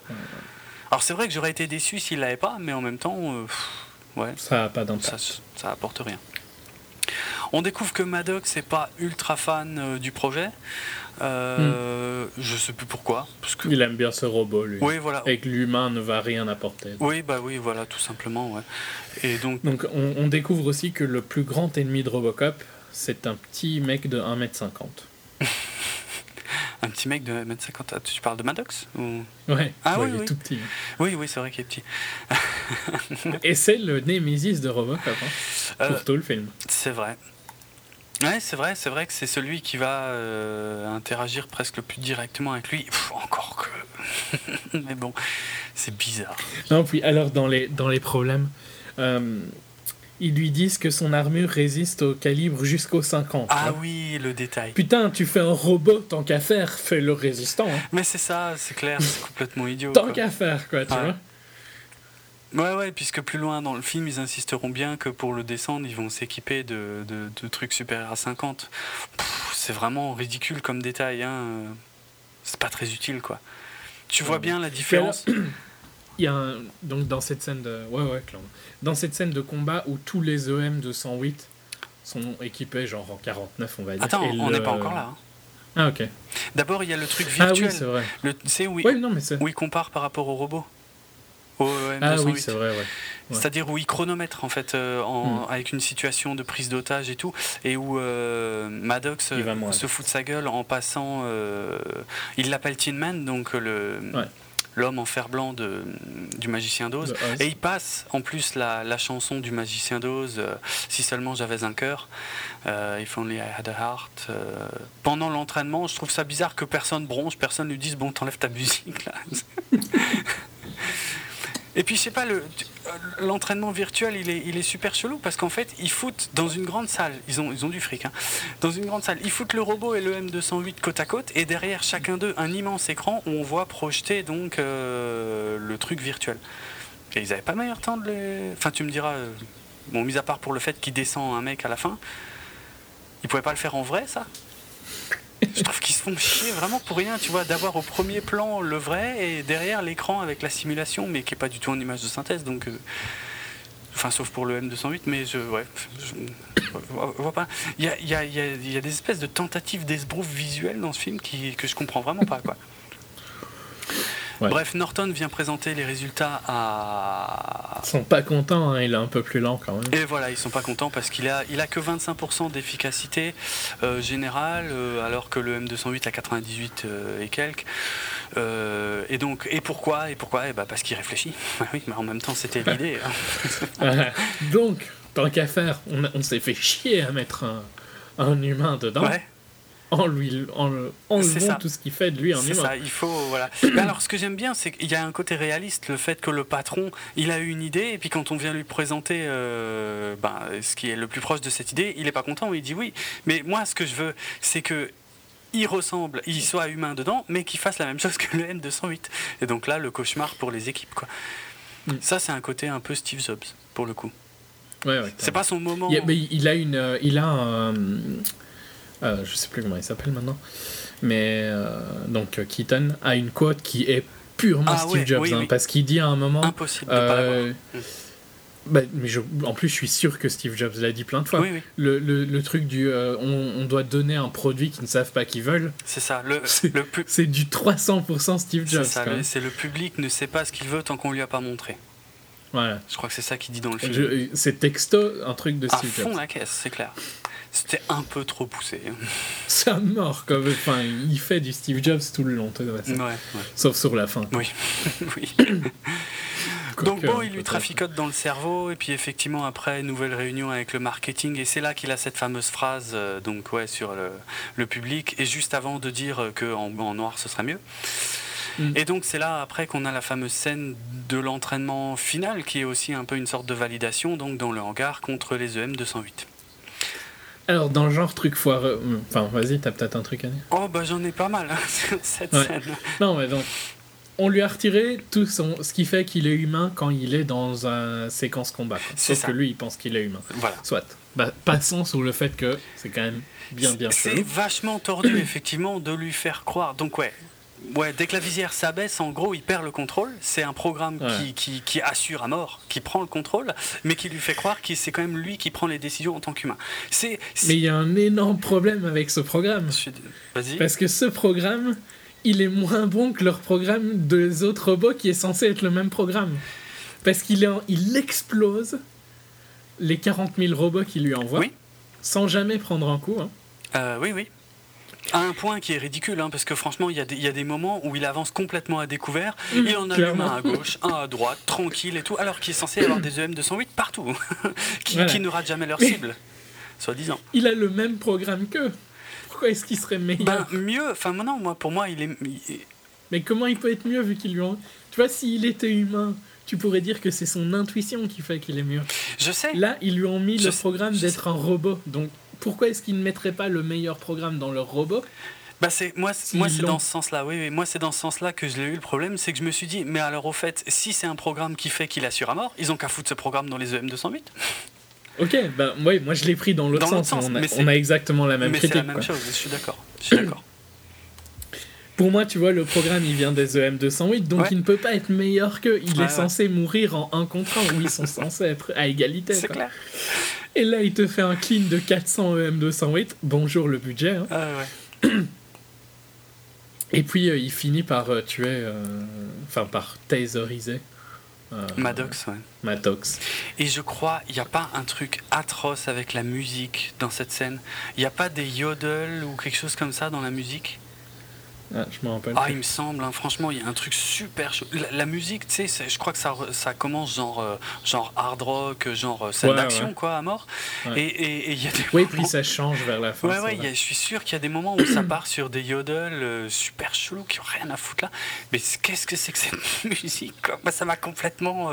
déjà, les contradictions que l'autre avait expliquées étaient déjà bien hard à, à avaler. Mais alors, la musique a fini de me sortir complètement de la scène, qui en dehors de ça, par contre, est plutôt bien filmé quoi. Ouais, ouais, elle est cool, elle est cool à mm. voir. Mais ce truc là, mais a commencé, ça a commencé à me pomper un peu parce que là vraiment c'est un, gros problème quoi. Parce que ah le fait qu'il ah soit humain pour moi fait qu'il est meilleur dans le sens où un robot n'aura jamais l'intuition. Mais c'est le but. Et donc l'intuition. Ben, c'est le but du projet en plus à la base, non? Pas vraiment. Enfin, non, non, non, le but du projet c'est juste d'avoir des robots dans la rue. Oui, c'est vrai. Et s'ils sont 100% robots, ça passe pas à cause de la loi. Oui, oui. Euh, donc lui, il veut un 100% robot qui... Enfin, il veut utiliser un loophole, quoi. Ouais. Euh, mais moi, dans l'idée, je trouve qu'il ne peut être meilleur que s'il est plus humain, quoi. Oui, et il, il, contredit ça en permanence. Et puis alors, ouais, cette idée que soit ils ne mettent pas le bon software dans leur robot, soit ils mettent le même software, mais il est meilleur par magie, quoi. Oui, c'est ça, ouais. Euh, ça, ouais, ça va pas du tout, on est d'accord. C'est catastrophique. Il n'y a aucune raison pour. Il devrait être moins bon donc, par toutes les raisons. Tu vois, il est plus lourd que, vu qu'il a des parties humaines. Ouais. Donc il ne peut être que plus lourd. Plus fragile, du coup, aussi, d'ailleurs. Ouais. Euh, et pourquoi est-ce qu'il serait meilleur? Mmh. Ça n'a vraiment aucun sens. Non, je suis d'accord. Bon, c'est pas la pire des, des problèmes que j'ai avec. Euh, il y a la scène où, avec le maire, euh, ça c'est vraiment atroce. Quoi. Enfin, juste avant le maire. ah oui, oui, ok, oui, oui. Bon, après, il va rendre visite à sa femme et à son gosse. De toute façon, il a apparemment autant envie de se faire pendre que d'être là, donc, euh, et on comprend toujours pas pourquoi, donc euh, ça marche. Enfin, pour moi, ça En même temps, il a, il a plus rien entre les jambes, hein. donc à Bicorniche euh, ou pas à Bicorniche. Ouais, enfin, il, la voit, il lui parle, c'est déjà plus que moi, si tu veux. donc, qu'il se plaigne pas trop, quoi. pas déconner, quoi. Euh... Je sais pas, donc si, si, si, on te propose euh, le deal, tu vois, où t'as plus rien, et que tu peux lui parler, tu le prends? Bah, surtout si je suis en Robocop, ouais, à fond, franchement. Un peu que je le prends, ouais. ok, non, enfin. Soit. Euh, ouais, toute façon. Non, je suis pas chiant. Hein. Mhm. Non, mais. Bon, il va dormir au labo, quoi. Ouais, super. Euh, bon, on en arrive. Après, il recroise aussi vite fait Louis euh, une fois quand il se promène. Mais encore une fois, cette scène ne sert pas à grand chose. Bref, on arrive mm. à une scène importante. C'est donc la première apparition publique euh, donc du, du nouveau projet d'Omnicorp. Et donc, juste avant ça, le professeur Norton. Ils se sont dit, vraiment, c'est le meilleur ah, moment. Franchement, putain, quoi. Si on, si on changeait tout maintenant, quoi. C'est ça. Et si on lui uploadait toutes les bases de données de la police, alors que le but de ce qui va se passer dans deux secondes, c'est juste le montrer au public, quoi. Donc, vraiment aucun intérêt. Donc, prenons des dangers ridicules à 5 minutes de notre présentation ultra importante pour notre stock option. Ah putain, et donc, ouais, du coup, il lui, il focalise que sur un truc, c'est les, caméras de vidéosurveillance de son propre assassinat qui commence à se passer en boucle et puis ça commence à merder, il commence à se surchauffer, je sais pas quoi.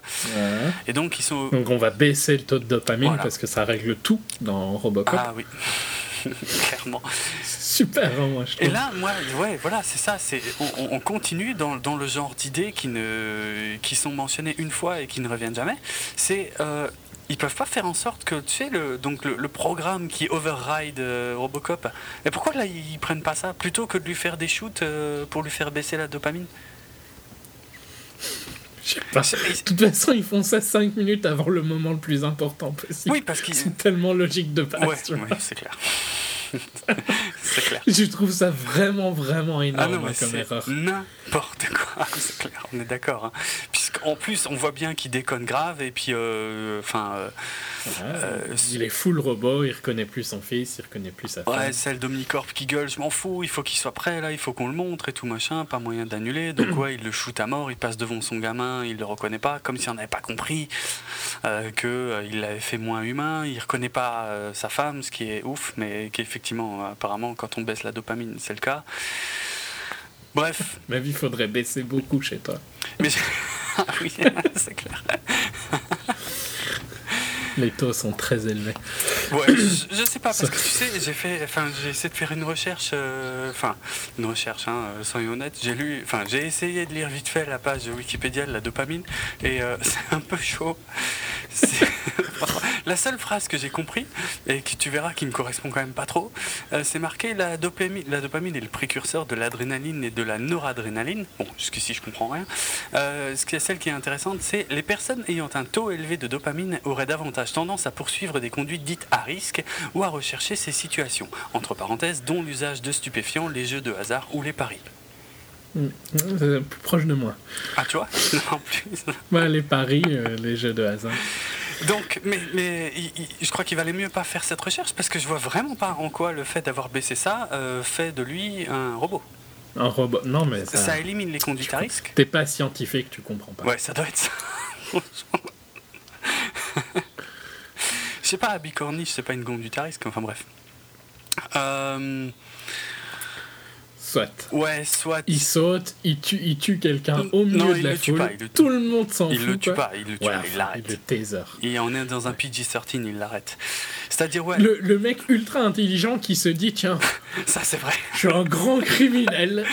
Le meilleur endroit où aller, c'est là où Omnicorp présente son nouveau super policier. Mais grave, le mec, il est hyper recherché et tout. Ah non, mais c'est trop con. Tu parles qu'il se fait choper. Mais bien sûr, mais franchement, oh putain. Bon alors c'est vrai que Robocop là il est en mode en fait il, scanne absolument tout le monde et c'est euh, tout ce qui le seul résultat qui s'affiche c'est euh, pas une menace pas une menace tu sais non threat non threat et puis il y a juste un c'est threat ok et donc il fait une arrestation hyper spectaculaire en faisant un super saut et tout machin je trouve que ça aide pas trop le personnage hein, le fait qu'il bondisse comme ça mais bon Bref, ça enlève son. Ça pas. Franchement, toute cette scène n'aide pas beaucoup le personnage. Non, ouais, ouais, de toute façon toute façon, on, on, comprend, comprend rien. Ils prennent des chemins détournés pour raconter des trucs hyper complexes pour rien. Bref. Après, on a Novak qui fait son show, donc Samuel L. Jackson, qui dit voilà, grande réussite, première apparition, il arrête un mec et tout, c'est ça le futur. Voilà, ça y est, on a trouvé. Euh. Bref. C'est là qu'il y a l'interview avec. Non, non, euh, pas encore. Dreyfus. Non? Parce que c'est quand qui, euh, qui zappe Dreyfus c'est un peu plus loin, mais je te promets que c'est pas encore. Euh, ouais, ouais, mais c'est la façon dont ils zappent Dreyfus, c'est génial. Euh, non, parce que là, il y a encore. En fait, si tu veux, là, ils en sont seulement. Euh, alors, d'abord, il y a une, une discussion, une réunion chez Omnicorp, comme quoi ben, le professeur Norton, justement, il dit bon, ben en gros, pour qu'il continue à fonctionner comme euh, pendant la démo, bah, il faut qu'on continue à le shooter ou je sais pas quoi. Et puis c'est peut-être un rapport avec sa famille. Du coup, il va voir la femme euh, d'Alex et puis il lui dit ouais, euh, voilà, on savait qu'il y aurait des risques et vous pouvez plus le voir à partir de maintenant. et puis elle est pas contente. Et puis tout ça, on s'en branle. une scène super chelou qui a, enfin, que j'ai retenu en tout cas pour deux trois aspects, c'est quand il se pointe au commissariat. Tu sais, il y a une réunion, je sais pas quoi d'ailleurs, du il y a une réunion, quoi. Bah, la réunion quotidienne, je, crois, que ça arrive dans les commissariats, ça. Oui. Genre pour donner les objectifs de la journée, un truc du style. C'est la seule scène de tout le film où il marche comme un robot, comme en 87. Ouais. Et il n'y a aucune raison pour qu'il fasse ça, quoi. Je veux dire, quand on baisse la dopamine, on marche comme un robot. Ouais. Tout devient robotique. C'est ça, franchement, je comprends pas. Vraiment, je piche pas. Hein, cette scène, euh, il, se pointe au milieu de la réunion, il annonce toutes ses cibles et puis il se barque. Euh, voilà. Je vois même pas, je n'ai même pas compris à quoi ça servait quoi. Par contre, visuellement, le commissariat, je crois que c'est la seule fois qu'on le voit, euh, m'a fait à fond penser à la série actuelle euh, Almost Human. Je sais pas si tu regardes. Je regarde pas, j'ai vu le pilote quoi, mais. Bon, j'aime pas assez pour que ça me rappelle quelque chose. Je, je vais pas dire que c'est une très très grande série, mais honnêtement, j'aime beaucoup. C'est une série de science-fiction avec Carl Urban et. Et, justement, un droïde qui l'assiste, c'est une série, c'est une, pure série policière, hein, par contre, hein, mais juste mhm. Hyper type. Ça a commencé il y a quelques mois, non Ouais, ouais, on en, il y a. La Fox. ouais, c'est ça, ouais. Il y a une dizaine d'épisodes euh, diffusés pour l'instant, pas plus. Moi, honnêtement, j'aime beaucoup. Et alors, c'est marrant que, que le commissariat m'ait rappelé celui d'Almost Human parce que dans Almost Human, il y a un truc qui me fait penser à fond à Robocop. C'est les voitures qu'ils ont. Ils ont des Ford euh, qui sont euh, noirs, mat, avec euh, des genres de grilles sur, sur certaines des, fenêtres. Et c'est exactement la même chose, les mêmes caisses qu'il y avait dans le Robocop. Bon, sauf pas le même modèle, quoi. Là, c'est des modèles Ford tout récents. Mais dans le Robocop original, ainsi que dans la série Robocop, si ma mémoire est bonne, ils avaient des Ford Taurus, pareil, noirs, mat, avec les mêmes trucs. Et voilà. Une espèce de double rappel. Mm. que j'ai bien aimé, mais qui, enfin, qui apporte rien. Mais voilà. Non, et puis Almost Human, euh, c'est pas une grande série, mais au moins euh, c'est une série de SF qui utilise la SF dans chacun de ses scénarios, dans chacun de ses épisodes, et voilà quoi. Ça, ça se laisse voir. Même si au final c'est une série policière ultra classique, ben euh, j'aime beaucoup. C'est du Case of the Week. Ouais, c'est exactement ça. C'est un, ouais, ouais, un épisode d'une enquête. Et euh, visuellement, il y a, y a, peu de séries de science-fiction qui ont eu un côté visuel aussi, aussi superbe, aussi sublime. Quoi. C'est large, mm. largement mieux d'ailleurs pour une société à peine plus futuriste que la nôtre. C'est large mieux que Robocop par exemple. Quoi. Ce qui pour une série est, étrange. Mais euh, franchement, c'est vraiment sublime le, le, tous les designs dans, dans le Most Human. Quoi. J'adore. Bref. Euh, Ouais, donc il y avait le truc inexplicable. Ouais, donc il. Ouais, après, il, dit juste ce qu'il va faire. Et puis après, il part et il le fait, quoi. En gros, il arrête plein de gens, il, est avec sa moto. moto on le voit en action. Ça fait un peu, ça fait quelques scènes d'action, quoi. Mais bon, je trouve pas que ça apporte grand chose. Il devient de plus en plus. Non, mais c'est un peu chiant parce qu'en fait là, il est trop robotique et donc on sait très bien qu'il va redevenir humain. Oui, c'est ça. Donc on attend juste, quoi. Donc ouais, ouais, grave. C'est du filler. À, fond, parce que là, là, on en est à, un point où, finalement, dans le film original, on en était dès sa première sortie, quoi. donc il y, y, a eu tout un truc qui a vraiment servi à que dalle, quoi, effectivement. Et c'est suite à ça, suite à toute la popularité qui gagne, en fait qu'on retourne à l'émission de Pat Novak où il y a la confrontation entre Sellars, donc le président d'Omnicorp, et le fameux euh, euh, député ou sénateur Dreyfus. Euh, où ils sont effectivement supposés avoir une comment dire, un discussion. une discussion, un débat où chacun donne ses arguments et effectivement la façon dont Novak zappe complètement Dreyfus juste au moment où il vient de un peu botter en touche est assez magnifique quoi. Mm.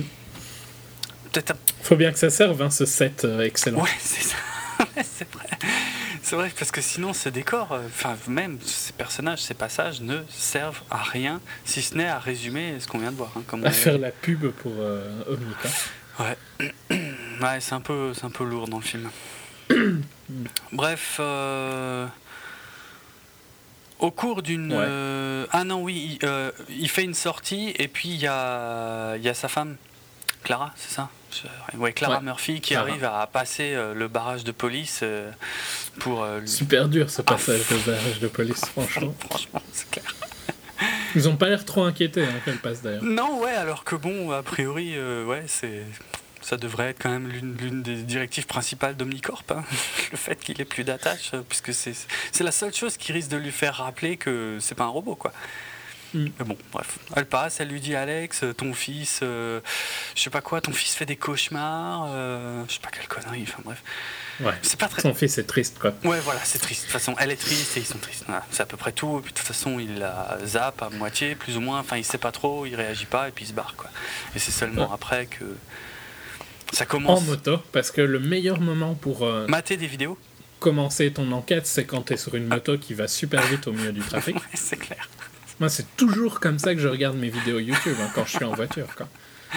Il n'y a pas de meilleur moment. Hein. C'est clair. C'est l'iPad bien en grand devant le volant. Hmm. Comme ça, je jette un œil au-dessus, tu vois, de temps en temps. Parfait. Donc, il commence à. Je sais pas quoi, il va chez lui, non, il me semble. Et il voit son fils triste. Alors ouais, d'abord, euh, le truc que je comprends pas à quoi ça sert, c'est il visionne les vidéos surveillance de Clara qui va chercher le gosse à l'école pour voir qu'effectivement il est triste. Ah Ce qui sert vraiment à rien du tout quoi. Et, après. Non puis au final il en a rien à branler de son gosse. Mais oui, hein. c'est vrai, c'est vrai. Parce que tout ce qu'il veut, c'est régler son enquête. C'est ça. Rien Il n'y a aucune humanité qui est montrée hein, dans, ce... non, non. dans il va chez lui et puis en fait il reconstitue la scène du crime euh, et il se la repasse euh, en 3D. C'est assez joli hein, visuellement. Ouais, c'est classe, c'est pas mal, ouais, ouais, c'est clair. Mais bon, euh, ouais, donc du coup il s'intègre dedans, du coup on voit plein de détails de, de, la scène qui était plutôt dans le film et tout machin, mais bon, c'est limite un poil trop. Et puis ouais, on voit que le gars. Ouais, mais c'est pas mal quand même. J'aime bien. Visuellement, ça passe bien. Heureusement que c'est bien fait. Mm. Et puis en tout cas, il voit, il voit son gosse à la fenêtre qui a tout vu, mais comme tu le disais, on... ça n'a aucun bah impact. T'es censé comprendre que c'est ça qui fait un déclic. Hmm mais non, putain, il en a rien à foutre de son gosse. Il, va pas voir son gosse là. Hein. Non, c'est vrai. Il va pas voir Clara. Il veut régler son crime. Ouais. Donc, est-ce qu'il est robot ou est-ce qu'il est humain? Pour moi, il est toujours, il agit toujours comme un ah, robot. Hein. Ouais, ouais. Grave. Ah oui. Qui a un objectif et il veut rester ici, quoi. Euh, ce que j'ai oublié tout à l'heure dans le commissariat, quand il, la seule scène où il bouge comme un robot, c'est aussi la seule scène où il parle comme un robot. Ouais. Hein, où il donne une liste, mais avec, une bah, Non, euh, il parlait comme ça quand il sortait, quand ils ont baissé le taux de dopamine. Euh, bah, il parle, ouais, oui. Quand il allait vers le maire, le maire, il parlait comme ça. ouais, mais bon, il parle à... Mais c'est assez peu. Ouais, ouais. Parce qu'après. quand il parle à Clara aussi, quand il est sur la moto, il parle comme ça.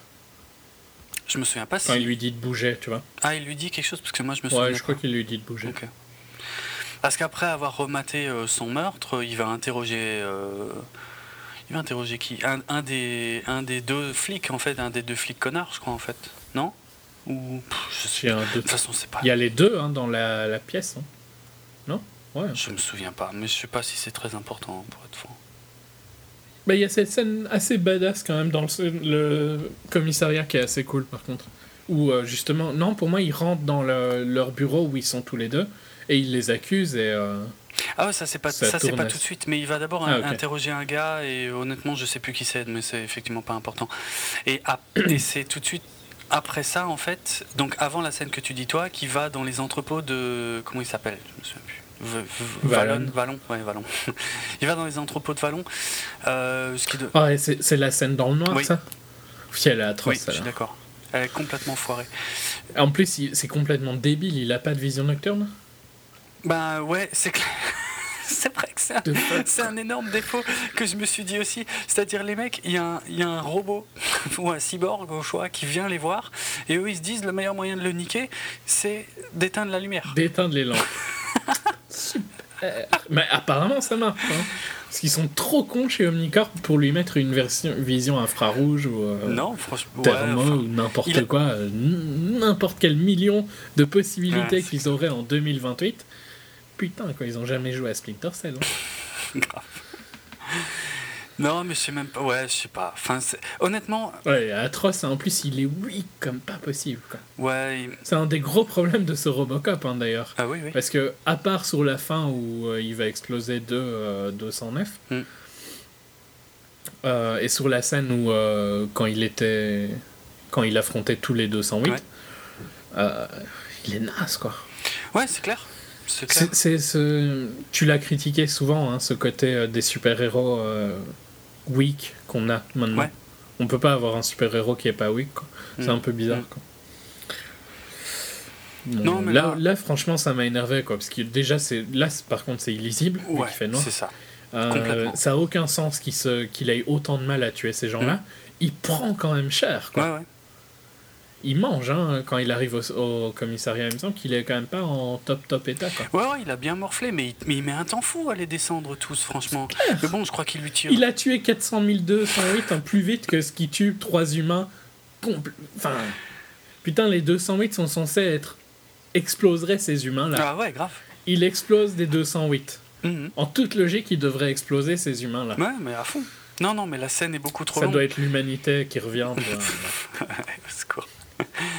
Mais la scène est surtout beaucoup trop longue, effectivement, pour son illisibilité totale. Hein. J'ai beau mm. réfléchir, franchement, la seule justification que je vois à ça, c'est pour essayer de varier le visuel des scènes d'action, quoi. Mais euh, honnêtement, il n'aurait pas fait ça dans le noir, euh, ça m'aurait pas choqué, je me serais pas dit ça se répète par rapport à une scène précédente, parce qu'on l'avait finalement jamais vu jusque-là flinguer des gars. Ouais. Donc ça se répétait pas tant que ça, mais je, ouais, donc c'est complètement con. Et c'est juste après ça, effectivement, hein, qu'il va au commissariat et qu'il euh, accuse euh, ouvertement les, deux, les deux collègues, avec le truc qui tombe super bien, tu sais, le, reflet dans une voiture où on les voit discuter avec Vallon et tout. Ça, c'est trop, c'est trop. C'est dommage, parce que c'était pas utile. Bon, et alors, problème, il tire sur les deux. Les deux flics en plein dans le commissariat. Euh, mais qui a programmé ce, Franchement, il, il, présente aucune menace. Euh, si, il y en a peut-être un qui prend un flingue, non Si, si, je crois qu'il y en a un qui, qui veut l'attaquer. Ouais, mais un, pas deux. Et pourtant, je suis mhm. sûr qu'il je suis sûr qu'il tire sur les deux, quoi. Non, mais euh, Judge Dredd, hein. Judge, Jury, Executioner. Ouais, mais c'est complètement idiot. Enfin. Non, puis ça, ça soit, il règle le cas des deux là. Ouais. Euh, il les tue pas, non, quand même, je crois. Non, non, il les tue pas, mais. Euh, il, il, les met juste tout mal en point, quoi. Ouais. Puis il va euh, attaquer la chef, quoi. Et alors, Matox était gêné, était gêné qu'il aille attaquer la chef, mhm. mais pas qu'il aille péter les deux autres. Donc il se, il se, tu vois, il, je sais pas, il attendait, tu vois, dernier moment. Maintenant, je le coupe il était en train de péter les plombs depuis super longtemps. En toute logique, si ça te dérangeait qu'il pète les plombs, t'avais qu'à le couper avant, gros crétin. c'est n'importe quoi. Ah non, mais pendant quelques instants, moi je comprenais pas. Tu le vois se couper et tout. Je me dis quoi? Ah bon? Mais il pouvait faire ça? Qu'est-ce que c'était tout ce bordel? Bah, Je me doutais qu'il pouvait faire ça vu qu'il l'avait fait dans le champ, quoi. Tu vois, mais. Ah ouais, moi j'avais zappé pour être franc. Mais ou alors c'était ou alors c'était Norton qui pouvait le faire, tu vois, mais pas Novak. Euh, Maddox, je veux dire. Maddox, ouais. C'est qui Novak oh. Ah oui, c'est Novak, c'est. Euh... Ça y est, je commence à mélanger tout le monde. Ouais, non, c'est c'est nimp. Clairement. Soit. Alors donc là le plan. Euh, c'est de récupérer ça, cet incident, euh, pour dire que donc pour encore plus appuyer sur le fait que finalement les robots ne seront jamais, euh, ben, comment dire, euh, efficaces s'il y a une partie humaine. Donc il est grand temps de faire passer la loi, de, enfin plutôt de d'enlever la loi Dreyfus pour permettre aux robots de faire régner l'ordre euh, aux États-Unis. Mhm. Bon. Et tant qu'à faire, tuons Robocop. Oui, voilà, autant s'en débarrasser. De toute façon, il ne sert plus à rien. Il fout la merde. En décision de business il, il, le, mec du marketing ou de l'avocat, je sais plus, dit, euh, je sais plus qui il dit, mais il a réglé son propre crime en euh, deux heures, on va dire. Hmm. Combien de temps tu crois que ça va lui prendre pour euh, voir que ce que tu fais, c'est pas très très légal? Ouais. Ouais. En termes de business, moi je trouve que c'est très très malin ce qu'ils font. Franchement, se, relever d'un échec, c'est une leçon. J'avoue. Quoique, quelque part, c'était un peu leur plan de tout début aussi quand même en fait. Ouais. Hein. Mais bon. Au final, au final eux, ils sont, ils s'en sortent bien. Hein. Ouais, ah c'est ce qu'ils voulaient. Ouais, c'est clair. Euh, Omnicorp gère bien la situation. Là. S'il n'y avait pas euh, Norton qui lui nique tout son plan à la fin, il s'en sort bien. Hein, euh, Steve Jobs. Ouais, ouais, ouais. Ouais, puisque là, euh, donc il annonce à, Norton que bah il faut, euh, ils vont tuer Robocop, quoi. Je sais plus ce qu'il lui annonce d'autre parce qu'il me semble que ça dure un moment. Euh, ouais, ils le disent aussi à sa femme. Hein, il, voilà, il convoque aussi sa femme, effectivement. Alors ça, c'est pareil. Pourquoi ils se font chier? Enfin, c'était vraiment juste pour justifier, ouais, pour justifier le fait qu'il la kidnappe après, quoi. Non, mais cette grosse conne en plus redemande à monter, quoi. Genre quand il y a le truc qui foire, tu vois, le truc qu'elle se dit. Hmm je veux parler à machin, ouais, N'importe quoi. De toute façon, on n'est pas dans les meilleurs passages du film, hein, malheureusement. En tout cas, au niveau du scénar, quoi. Là, c'est peut-être là où il y a le plus d'action, mais alors le scénar, ça devient d'une bêtise assez affolante, quoi. Norton qui arrive à blouser les, les militaires qui viennent exécuter. Oh euh, et puis qui réactive euh, ouais, Robocop au dernier moment en lui disant ils, vont tu sais, tu sais ce que j'ai pensé à ce moment-là? Je me suis dit mais putain Norton il aurait pu complètement péter les plombs, raconter n'importe quoi. Robocop, Robocop, lui, il, tue les militaires, enfin les militaires ou les mm. flics ou les je ne sais quoi, quoi, sans réfléchir. Ouais. Alors qu'il est. C'est un peu son papa. Hein. Oui, oui, oui, c'est vrai, mais, mais quand même, enfin, je veux dire, ça aurait été beaucoup plus. Ouais, enfin, non, il faut pas chercher parce que. Vaut mieux pas, tu vois. C'est trop débile, quoi, franchement. Euh. Et il lui enlève, je crois, non, aussi une puce. Il euh, n'y a pas une histoire d'un truc qui lui.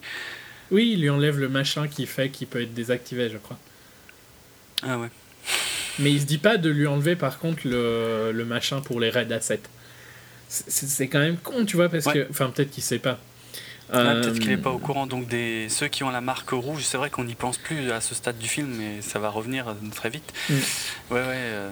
Alors qu'il sait très bien qui va aller voir, là. C'est vrai. Et c'est très. Enfin, tu vois, s'il sait. Bon, on ne sait pas s'il sait ou pas qu'il y a des raids A7. Mais bon, ça m'étonnerait qu'il ne le sache pas quand même. Il est quand même méchamment impliqué dans le bah, développement. ouais, il a quand même bossé sur tout le développement du machin. Hein. Donc le mec, il envoie tuer Raymond. Globalement, hein, il l'envoie tuer Raymond. Ouais, Salars, ouais. Sauf qu'il ne peut pas, vu qu'il a laissé l'implantation du. On ne peut pas tuer les raids A7. Rien ne dit qu'au moment où il va tomber sur Sellars, Sellars aura un petit bracelet rouge. Tu vois Peut-être. En même temps, le seul truc qui peut te faire tuer, moi je le porterais en permanence, tu vois. Ça me paraîtrait assez logique. Clair. Non, non, mais je suis d'accord, mais bon. C'est. C'est plein de trous, qu'est-ce que tu veux que je te dise? C'est trop con. Non, mais c'est un, un, peu le syndrome Superman où euh, il pourrait, tu vois. Euh, il se laisse euh, pouvoir être faible, quoi. Ouais, oui, oui.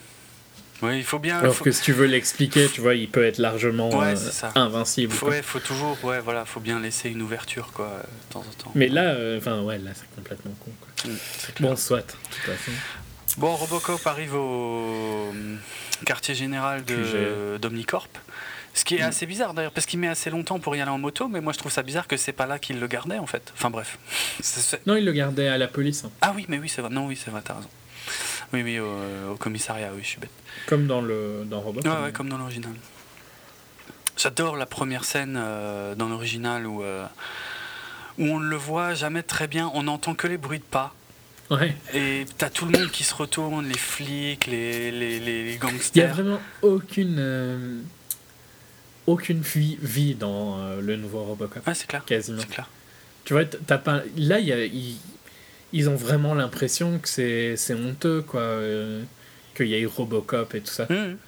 Dans, dans, celui de Verhoeven. À part Nancy qui essaye de voir qu'il a peut-être quand même toujours son côté humain derrière. Euh, ils sont tous contre lui et tout ça. Ici, euh, tu vois jamais un seul flic.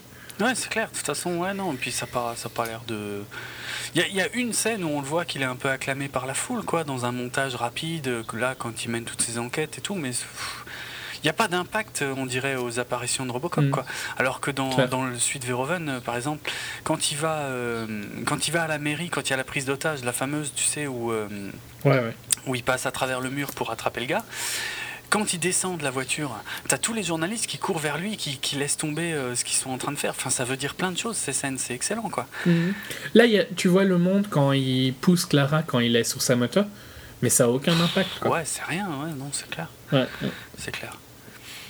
D'ailleurs, il y a un truc que j'adore dans la qui est, qui est, assez discret euh, dans le film de 87, justement quand c'est le, je sais plus euh, ce que c'est, c'est un, ah comment on dit, un pas un assistant du maire, mais un, un, député. Oh, je sais plus. Bref, le mec qui fait la prise d'otage dans le film de 87, quand il se planque pour discuter avec les flics, euh, il se cache derrière un drapeau américain. Je trouve ça, la, symbolique est, excellente dans le dans l'original en tout cas. Bon, il n'y a rien de ce genre ici. Hein. Non, Là, il a... Bah non, tout ça, ça fait, c'est tous les trucs de, de Verhoeven. À fond, à fond, euh, bon, là, on a des scènes d'action ultra dynamiques euh, avec plein de CGI qui se voient pas trop où il affronte les non, D209. Fait, franchement. Alors, c'est assez, assez classe hein, quand il rentre dans le, building. Et tout. Ouais, ouais. Après, encore une fois, il y a quand même un feeling qui est ultra Metal Gear Solid, surtout en ce qui concerne Raiden. Parce que Raiden, euh, qui s'est fait complètement euh, robotiser euh, en ninja et qui. C'est un peu, il a un peu un skin ninja, hein, Robocop. Bah ouais, grave. Ouais, ouais. Hmm. C'est quand même ultra proche, quoi. C'est C'est dommage pour Robocop, quoi, je veux dire. C'est une bonne inspiration parce que c'est des scènes efficaces dans les jeux. Mais, il a moins d'identité. Mais grave, ouais, ouais, c'est ça. Ouais, ouais, de caractérisation, de, de, ouais, ouais, de caractère, en fait, ouais, effectivement. Hum, hum. Qu'est-ce que tu veux? Ouais, bon. Bon, je crois qu'il s'en sort de justesse grâce à Lewis qui. Euh, tu sais, qui à un moment se met euh, sur le chemin. dans un camion de SWAT. Euh. Ah oui, c'est ça qu'il fait. Bah ouais, ouais, oui, il le rejoint. Ouais, il se, il se fait massacrer. Hein, ouais, ouais, il se fait bien exploser parce qu'ils ont du calibre plus élevé que 50. Ce qui était. Doutez pas, tiens, ces machins-là. Mais en, fait, ce que je voulais dire tout à l'heure, c'est qu'il n'y avait pas besoin de le chiffrer, tu vois, pour qu'on comprenne que les ED209 ont des, un calibre beaucoup plus élevé et que eux, ils défoncent plus Robocop, quoi. Oui, mais oui, mais au final, j'ai l'impression qu'il se fait défoncer par n'importe quoi. Oui, il s'était fait déjà bien abîmer avant euh, dans l'entrepôt de Vallon, ça c'est vrai. Ouais. Hein. Mm, mm. Au final, il survit quand même par rapport à la nullité qu'il montrait dans cet entrepôt. Mm il arrive quand même à s'en sortir pas trop mal. Hein, ouais, ouais, c'est clair. Ah ouais, là, mais là, il assure à mort. Là, il bondit, euh, il glisse en dessous, il bondit dessus. Alors que dans l'entrepôt, il restait euh, quasiment tout droit, mis à part quand il arrive comme un fou avec la moto au début où il glisse. Et après, il reste tout droit dans les couloirs et il se fait allumer à mort. c'est vrai que c'est complètement. Ça se contredit à fond. Mais bon, de toute façon, c'est un festival, ce film de contradiction. Hein, c'est d'une scène à l'autre. Je veux dire, on dirait que c'est pas les mêmes personnes qui ont bossé en fait sur chaque scène. Donc, ils sont pas au courant de que les autres ont fait, quoi. C'est pas possible. Sérieux, quoi. Et donc, c'est. Bref. Euh, et donc, ouais, Lewis se met devant, donc, puisque les ED-209 euh, peuvent pas menacer une vie humaine. Euh, et donc, ça permet à Robocop de se tirer jusqu'à ce qu'il fasse face à Maddox, qu'il ne peut pas descendre puisqu'il porte des jolis bracelets rouges. Alors, il essaye, hein, il se force et tout, machin, mais, euh, ça, ça marche pas. Et c'est tellement plus naze que dans le film de 87. Parce que dans le film de 87, il buguait méchamment. Hein. et même le, langage corporel et tout, c'était excellent, quoi. Ça marchait super bien. Rien que l'idée du bracelet, c'est quand même vraiment pourri, Ouais, c'est clair. Euh, ah, j'ai un bracelet, donc tu peux pas. Hum, hum. Bêtement, tu pourrais tirer sur le bracelet, tu vois, enlever le bracelet et le tuer. Ouais, oui, c'est vrai. c'est clair. Enfin, il y a plein de problèmes avec son idée de bracelet plutôt que l'idée de la quatrième directive. Des directives, ouais, c'est sûr.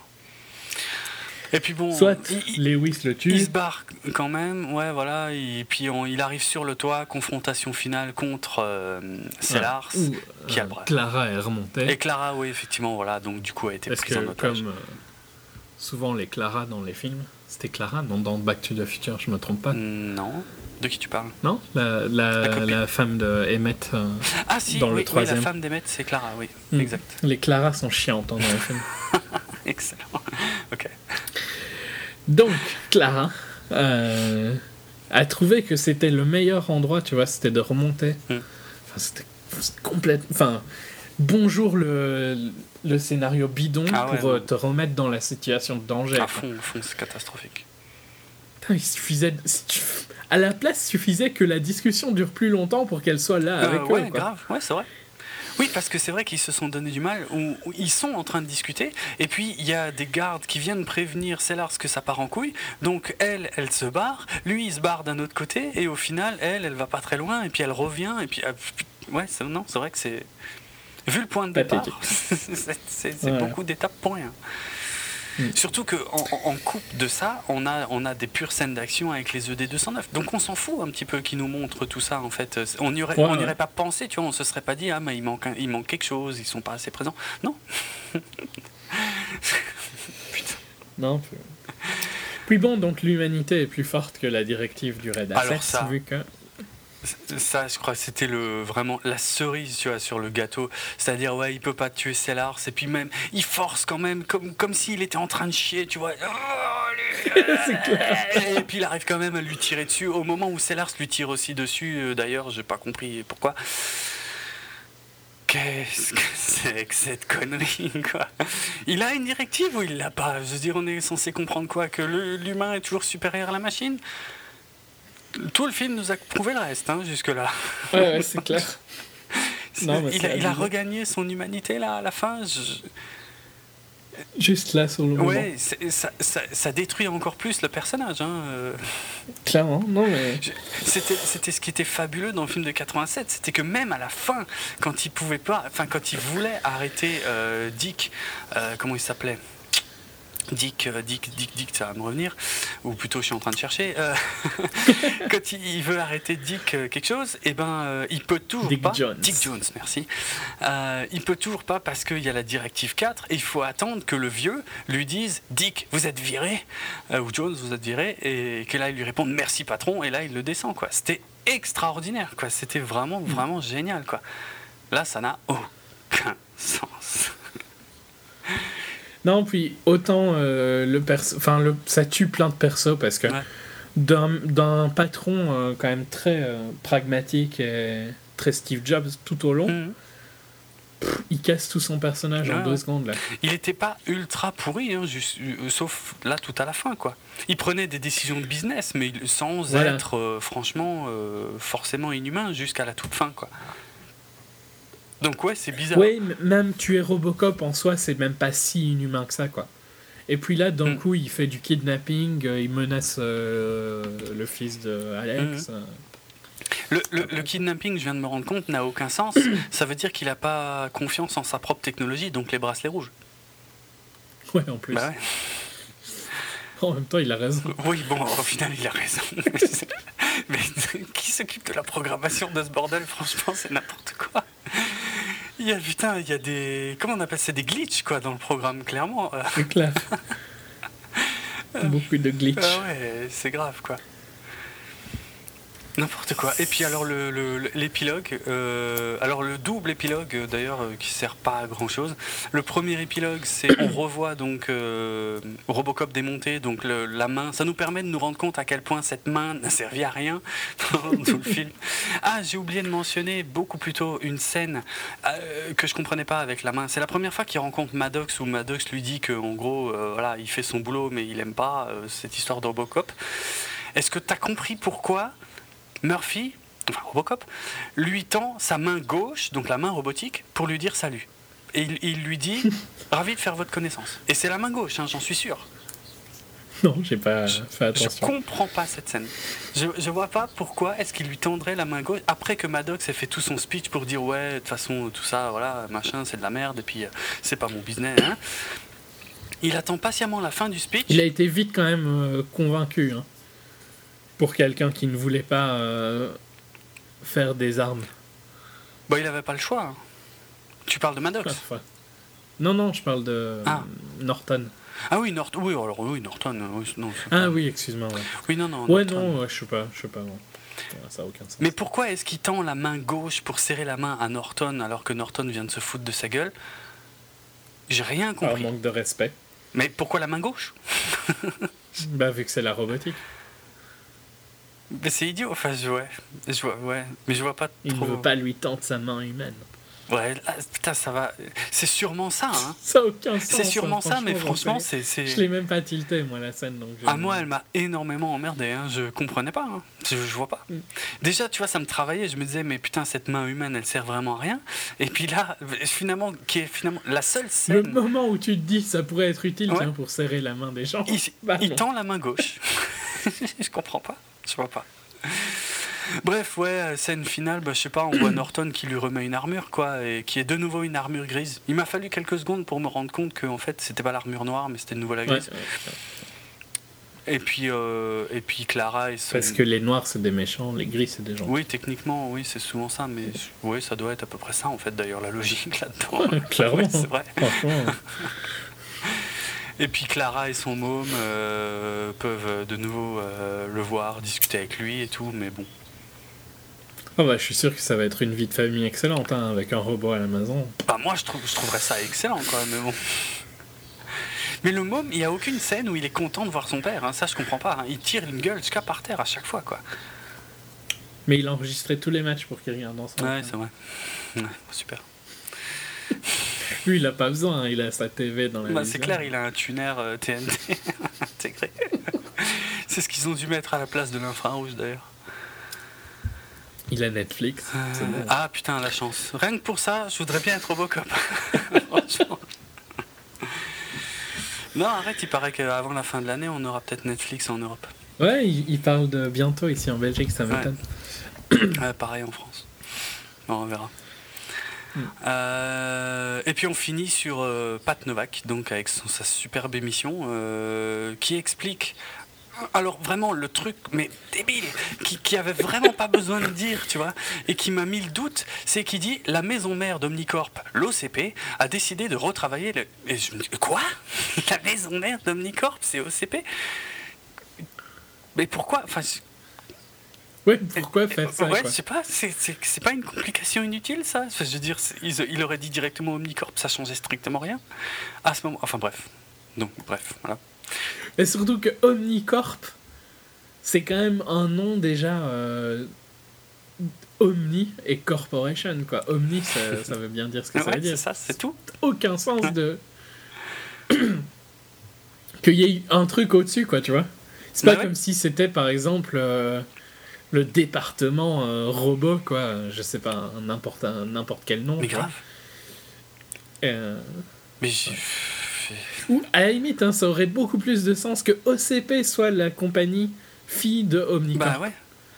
Vu que ça veut dire Omni Consumer Product. Donc on est déjà que ce soit un petit quand même beaucoup plus précis, spécifique. Ouais, spécifique, exact. Tu vois, on sait qu'ils font des produits, effectivement. Ah non, mais c'est ça m'a. Du coup, ça m'a tellement sorti du dialogue que j'ai un peu zappé le reste. Euh, mais en gros, euh, le, le, reste, c'est que le président a annulé l'annulation de la loi Dreyfus, et puis Norton a à tout expliquer devant quoi? Devant le Sénat ou devant je sais pas qui? Euh, pour... Ouais, un truc de style quoi. Ouais, bon bref, pour dire que euh, avec ses travaux sur Robocop, eh ben, on est loin encore de maîtriser complètement cette technologie et tout ça et tout ça et tout ça.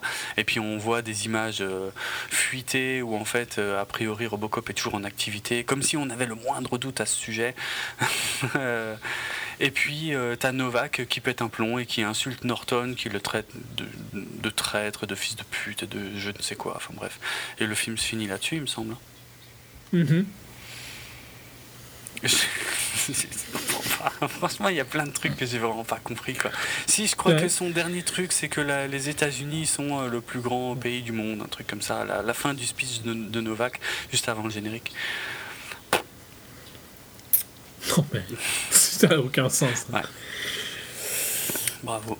Mais bon, je, vais répéter quand même que globalement, je me suis bien amusé en le regardant. Ça se laisse hein. voir. Non, ça se laisse voir. ça va. Mais c'est comme tout ce genre de film, si tu commences à chercher les mm. défauts, ils s'en sont blindés. Et il y a vraiment des trucs qui sont choquants. ouais. C'est clair. Mais bon, j'étais bien dans l'ambiance, j'étais motivé à le voir, donc au final, j'arrivais à re-rentrer après les, les trucs quand même vraiment honteux. Ouais. Ouais, non, il n'y a, y a pas tant de scènes d'action que ça, mais elles sont à peu près correctes, sauf celle de l'entrepôt dans le noir, quoi. Mm. Mm, mm. C'est la seule qui va vraiment pas, celle-là. Ouais, ouais. Et euh, juste pour euh, noter le caméo, euh, enfin le caméo que, à mon avis, il faut vraiment être un, fan ultra hardcore pour le noter, c'est qu'il y a un des flics qu'on doit voir dans une des deux scènes de commissariat qui est joué par un acteur qui était apparu dans la série télé de Robocop. Il faut vraiment être ouais, c'est faut le savoir. Hein. Franchement, je l'ai pas vu. Hein. Franchement, c'est un truc que j'ai lu. Hein. Je, vais être très honnête parce que voilà, voilà. À part ça. Par ça, ouais, non, il n'y a pas grand chose. Je pense que la plupart des autres références, on les a relevées. De toute façon, elles elles mm. sont pas incroyables. Hein. Ouais, non. Non, mais globalement, quand même, c'était sympa, quoi. Ouais, ça va. Ça va. Pas, pas beaucoup de films d'action en ce moment, il faut dire ce qui est, donc c'est vrai que ça, ça, ça tire son épingle du jeu, quoique, euh, comme dit, euh, franchement. Bah, franchement, c'est quand même des périodes qui sont en, pré, en, en théorie vraiment pourries aux US. Hein.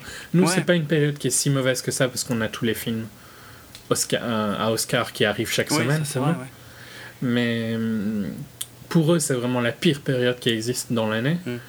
Et je trouve qu'ils ils ont un bon mois. Hein. Lego et Robocop, c'est sympa, quoi. Comme pour des films grand public. Ça va, mais bon, c'est pas pour Robocop, quoi.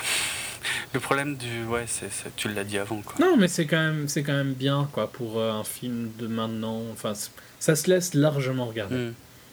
Ça mérite d'aller au ciné, tu vois. Tu, je trouve pas que tu vas regretter ton prix. Non, enfin. Quand tu, quand tu le vois. Ça dépend, ça dépend du prix. Hein. Honnêtement, moi, il y a des cinos où je paye 7-8 euros, il y en a d'autres où je paye 11-12 euros. Là, je suis quand même content d'avoir payé que 7-8 euros. Hein. Pas déconner non plus. Hein. Vu ce que moi j'ai payé, ouais. je sais pas si ouais, bon. je dois le dire. Ah, ouais, non, mais si, les conditions étaient différentes. Après, pour, j'aurais tenté aussi pour, euh, pour voir. Ouais, bah j'avais jamais tenté, donc je me suis dit, c'est l'occasion. Mm. Mais euh, ouais, c'était. Bon, c'est sûr que à refaire, je ne le referai pas pour 15,50€. Hein. Tu m'étonnes. Pas déconner. Mais c'était marrant de le faire une fois. Ouais. voilà. Ok. Ok. Je sais pas si tu. Non, en, conclusion, j'ai envie de dire que il est grand temps euh, et je, je, suis même surpris de l'avoir pas fait alors que ça fait des années que j'y pense, mais il est grand grand temps que je rattrape la filmographie d'Abby Cornish. À part ça, je pas. Voilà, pas grand chose. Hein. non, il n'y en a pas 36 non plus, mais sûrement bien. il n'y en a pas beaucoup de bons, quoi, donc ça ira encore plus vite. Ou alors tu vas regarder tous. je m'en fous qu'ils soient bons, hein, c'est pas... pas ce qui m'intéresse. donc si c'est des rom-com, t'es ok Ouais, ouais. J'adore la mauvaise foi. c'est pas de la mauvaise foi, je suis honnête. ok. Donc, je te laisse conclure et puis je redirai un truc. Euh, ben, promo. À la fin, c'est parti pour la promo. Ok.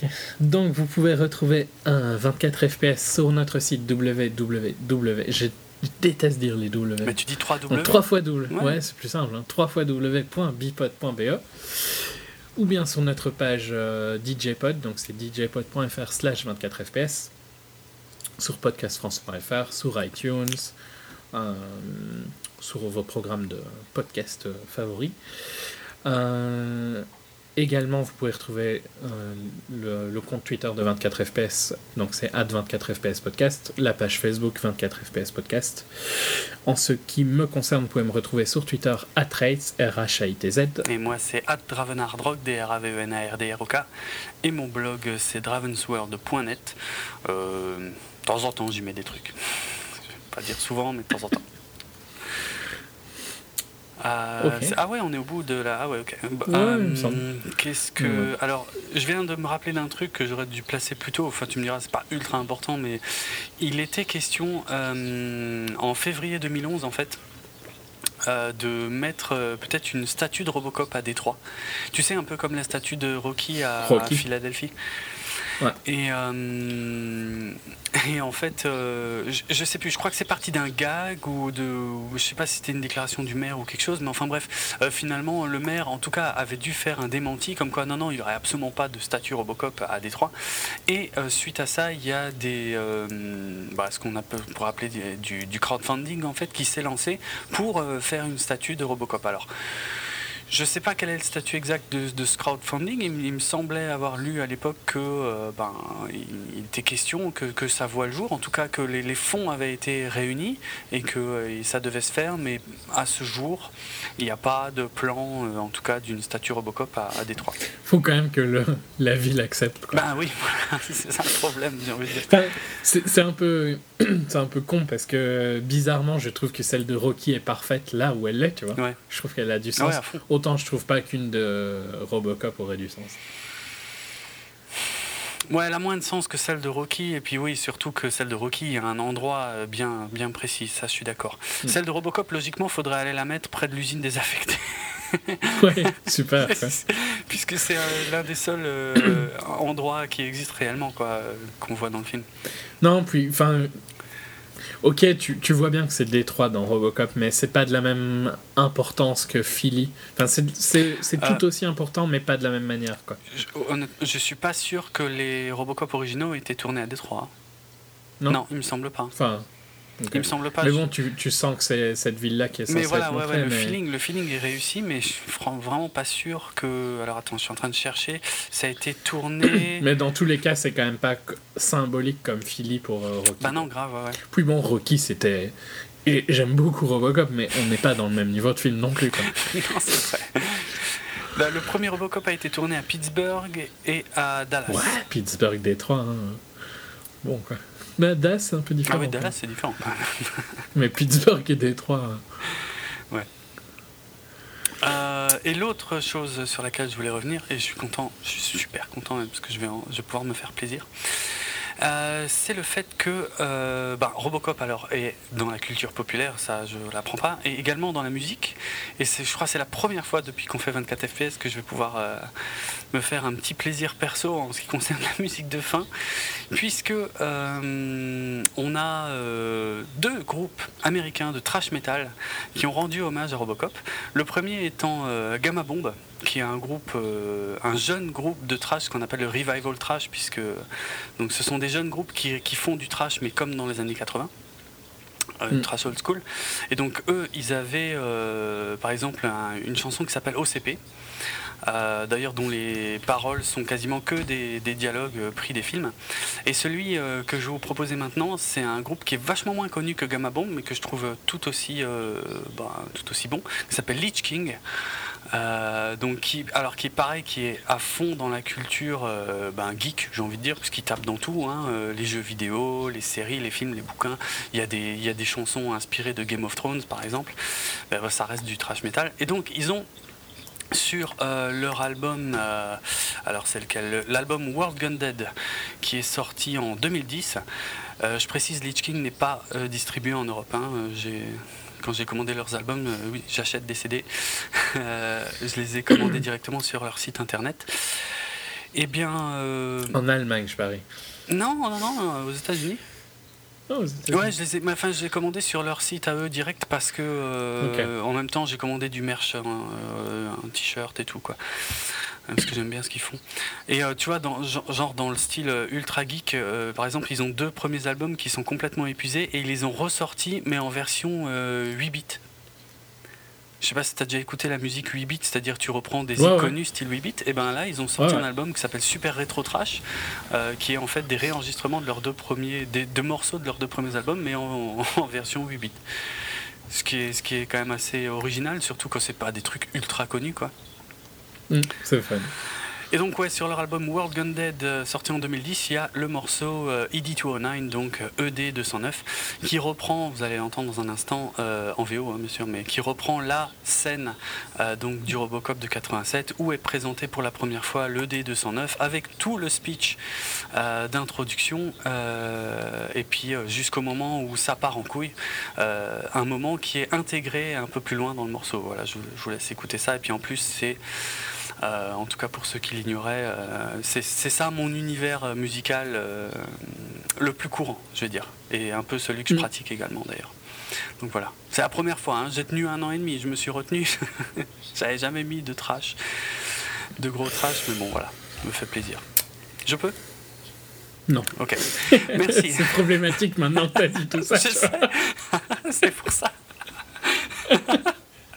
Bon allez, assez de bêtises. Euh, à très bientôt, en tout cas, pour un nouvel épisode, pour le 50e épisode de 24 FPS.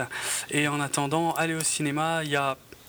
Il n'y a pas grand chose, je trouve, en ce moment, mais enfin. Ah, si, si. En Belgique, il y a pas mal de trucs. Bon, il, y a, il, y a, quand même pas mal de trucs euh, à l'affiche. Il y en a moins chez nous. Mais oui, on a quelques films en avance. Au Enfin, allez au cinéma quand même, on sait jamais, on n'est jamais à l'abri d'une bonne surprise. Il y, a quand même toujours euh, Dallas Buyers Club. Oui, voilà, c'est vrai, c'est vrai, tout à fait.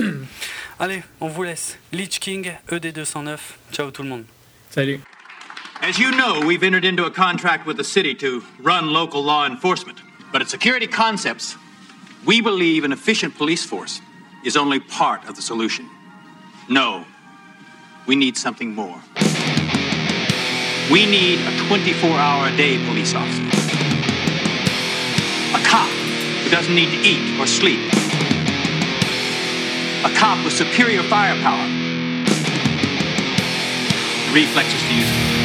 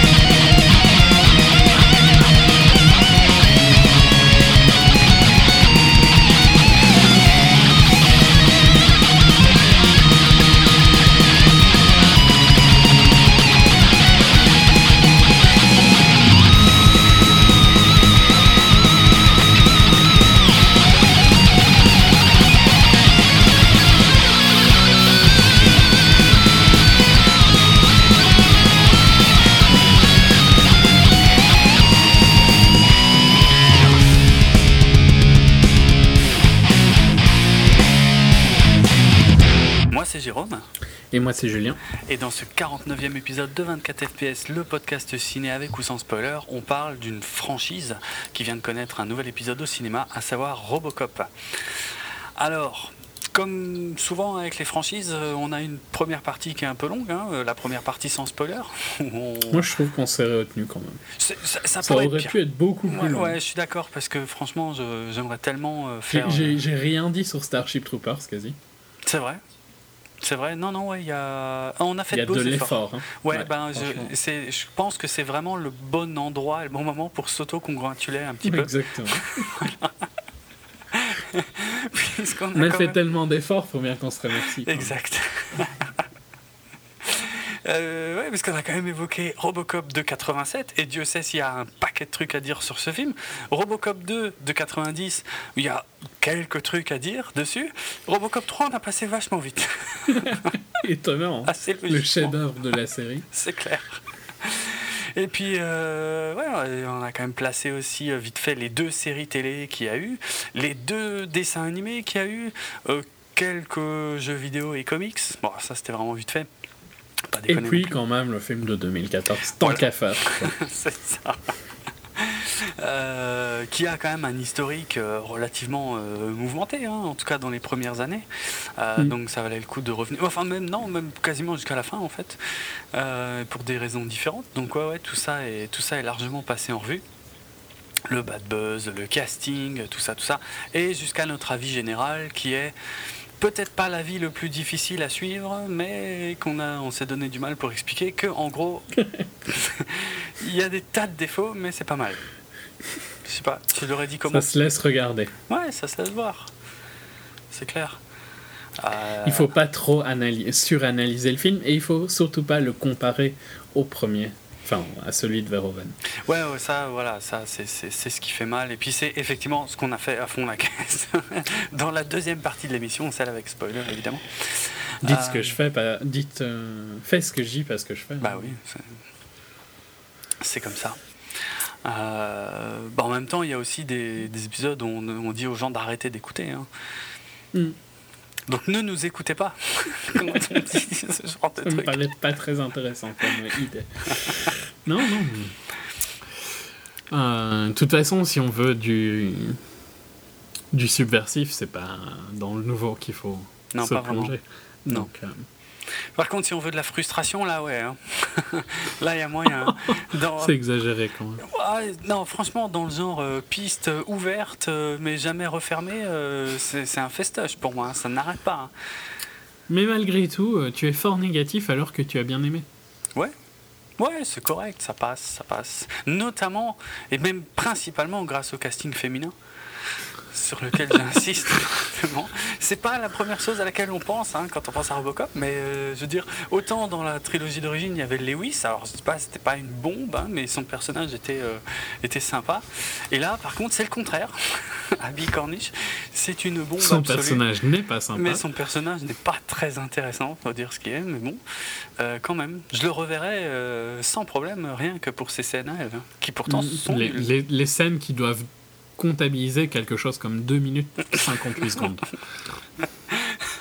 ah mais ça suffit, ça suffit. Moi, il faut que je me repose à chaque fois que je la vois, parce que ça me fait, euh, ça me fait beaucoup, tu vois. Ok. si tu le dis, si tu le dis, je, je te laisse t'enfoncer au plus profond. Bref, euh, donc voilà, en tout cas, c'est notre euh, dernier épisode en date, le 49, consacré à Robocop. Il y a plein d'autres aspects beaucoup plus intéressants que ce qui vient d'être soulevé, qui sont euh, abordés dans l'épisode. Et alors, quand est-ce qu'on peut retrouver ça sur le secteur 51 Eh bien, on peut retrouver ça le jeudi à 22h et le samedi à 23h. C'est fantastique. Eh ben, je remercierai jamais assez le secteur 51 de continuer à publier les conneries que je dis au sujet des nanas qui jouent dans les films. Euh, et qui sont pas des conneries d'ailleurs, hein, qui peuvent être perçues comme ça en fait. Ça me fait du mal d'ailleurs que ce soit perçu comme ça. Vraiment bref. Bon, bref, j'arrête. Euh, je sais pas, quelque chose à dire pour conclure de plus intelligent que moi? C'est mieux que Man of Steel. Oh putain Oh le coup bas J'hallucine. Ok. Ok, ok, ben voilà. Ah, t'as dit quelque chose de plus intelligent que toi. Ouais, moi, j'ai obéi, tu vois. Pas très d'accord avec ça. Mais enfin, bref, on va, va pas trop tirer en longueur. Hein ça suffit pour aujourd'hui. Allez, bah, à très bientôt, tout le monde. Ciao. Salut.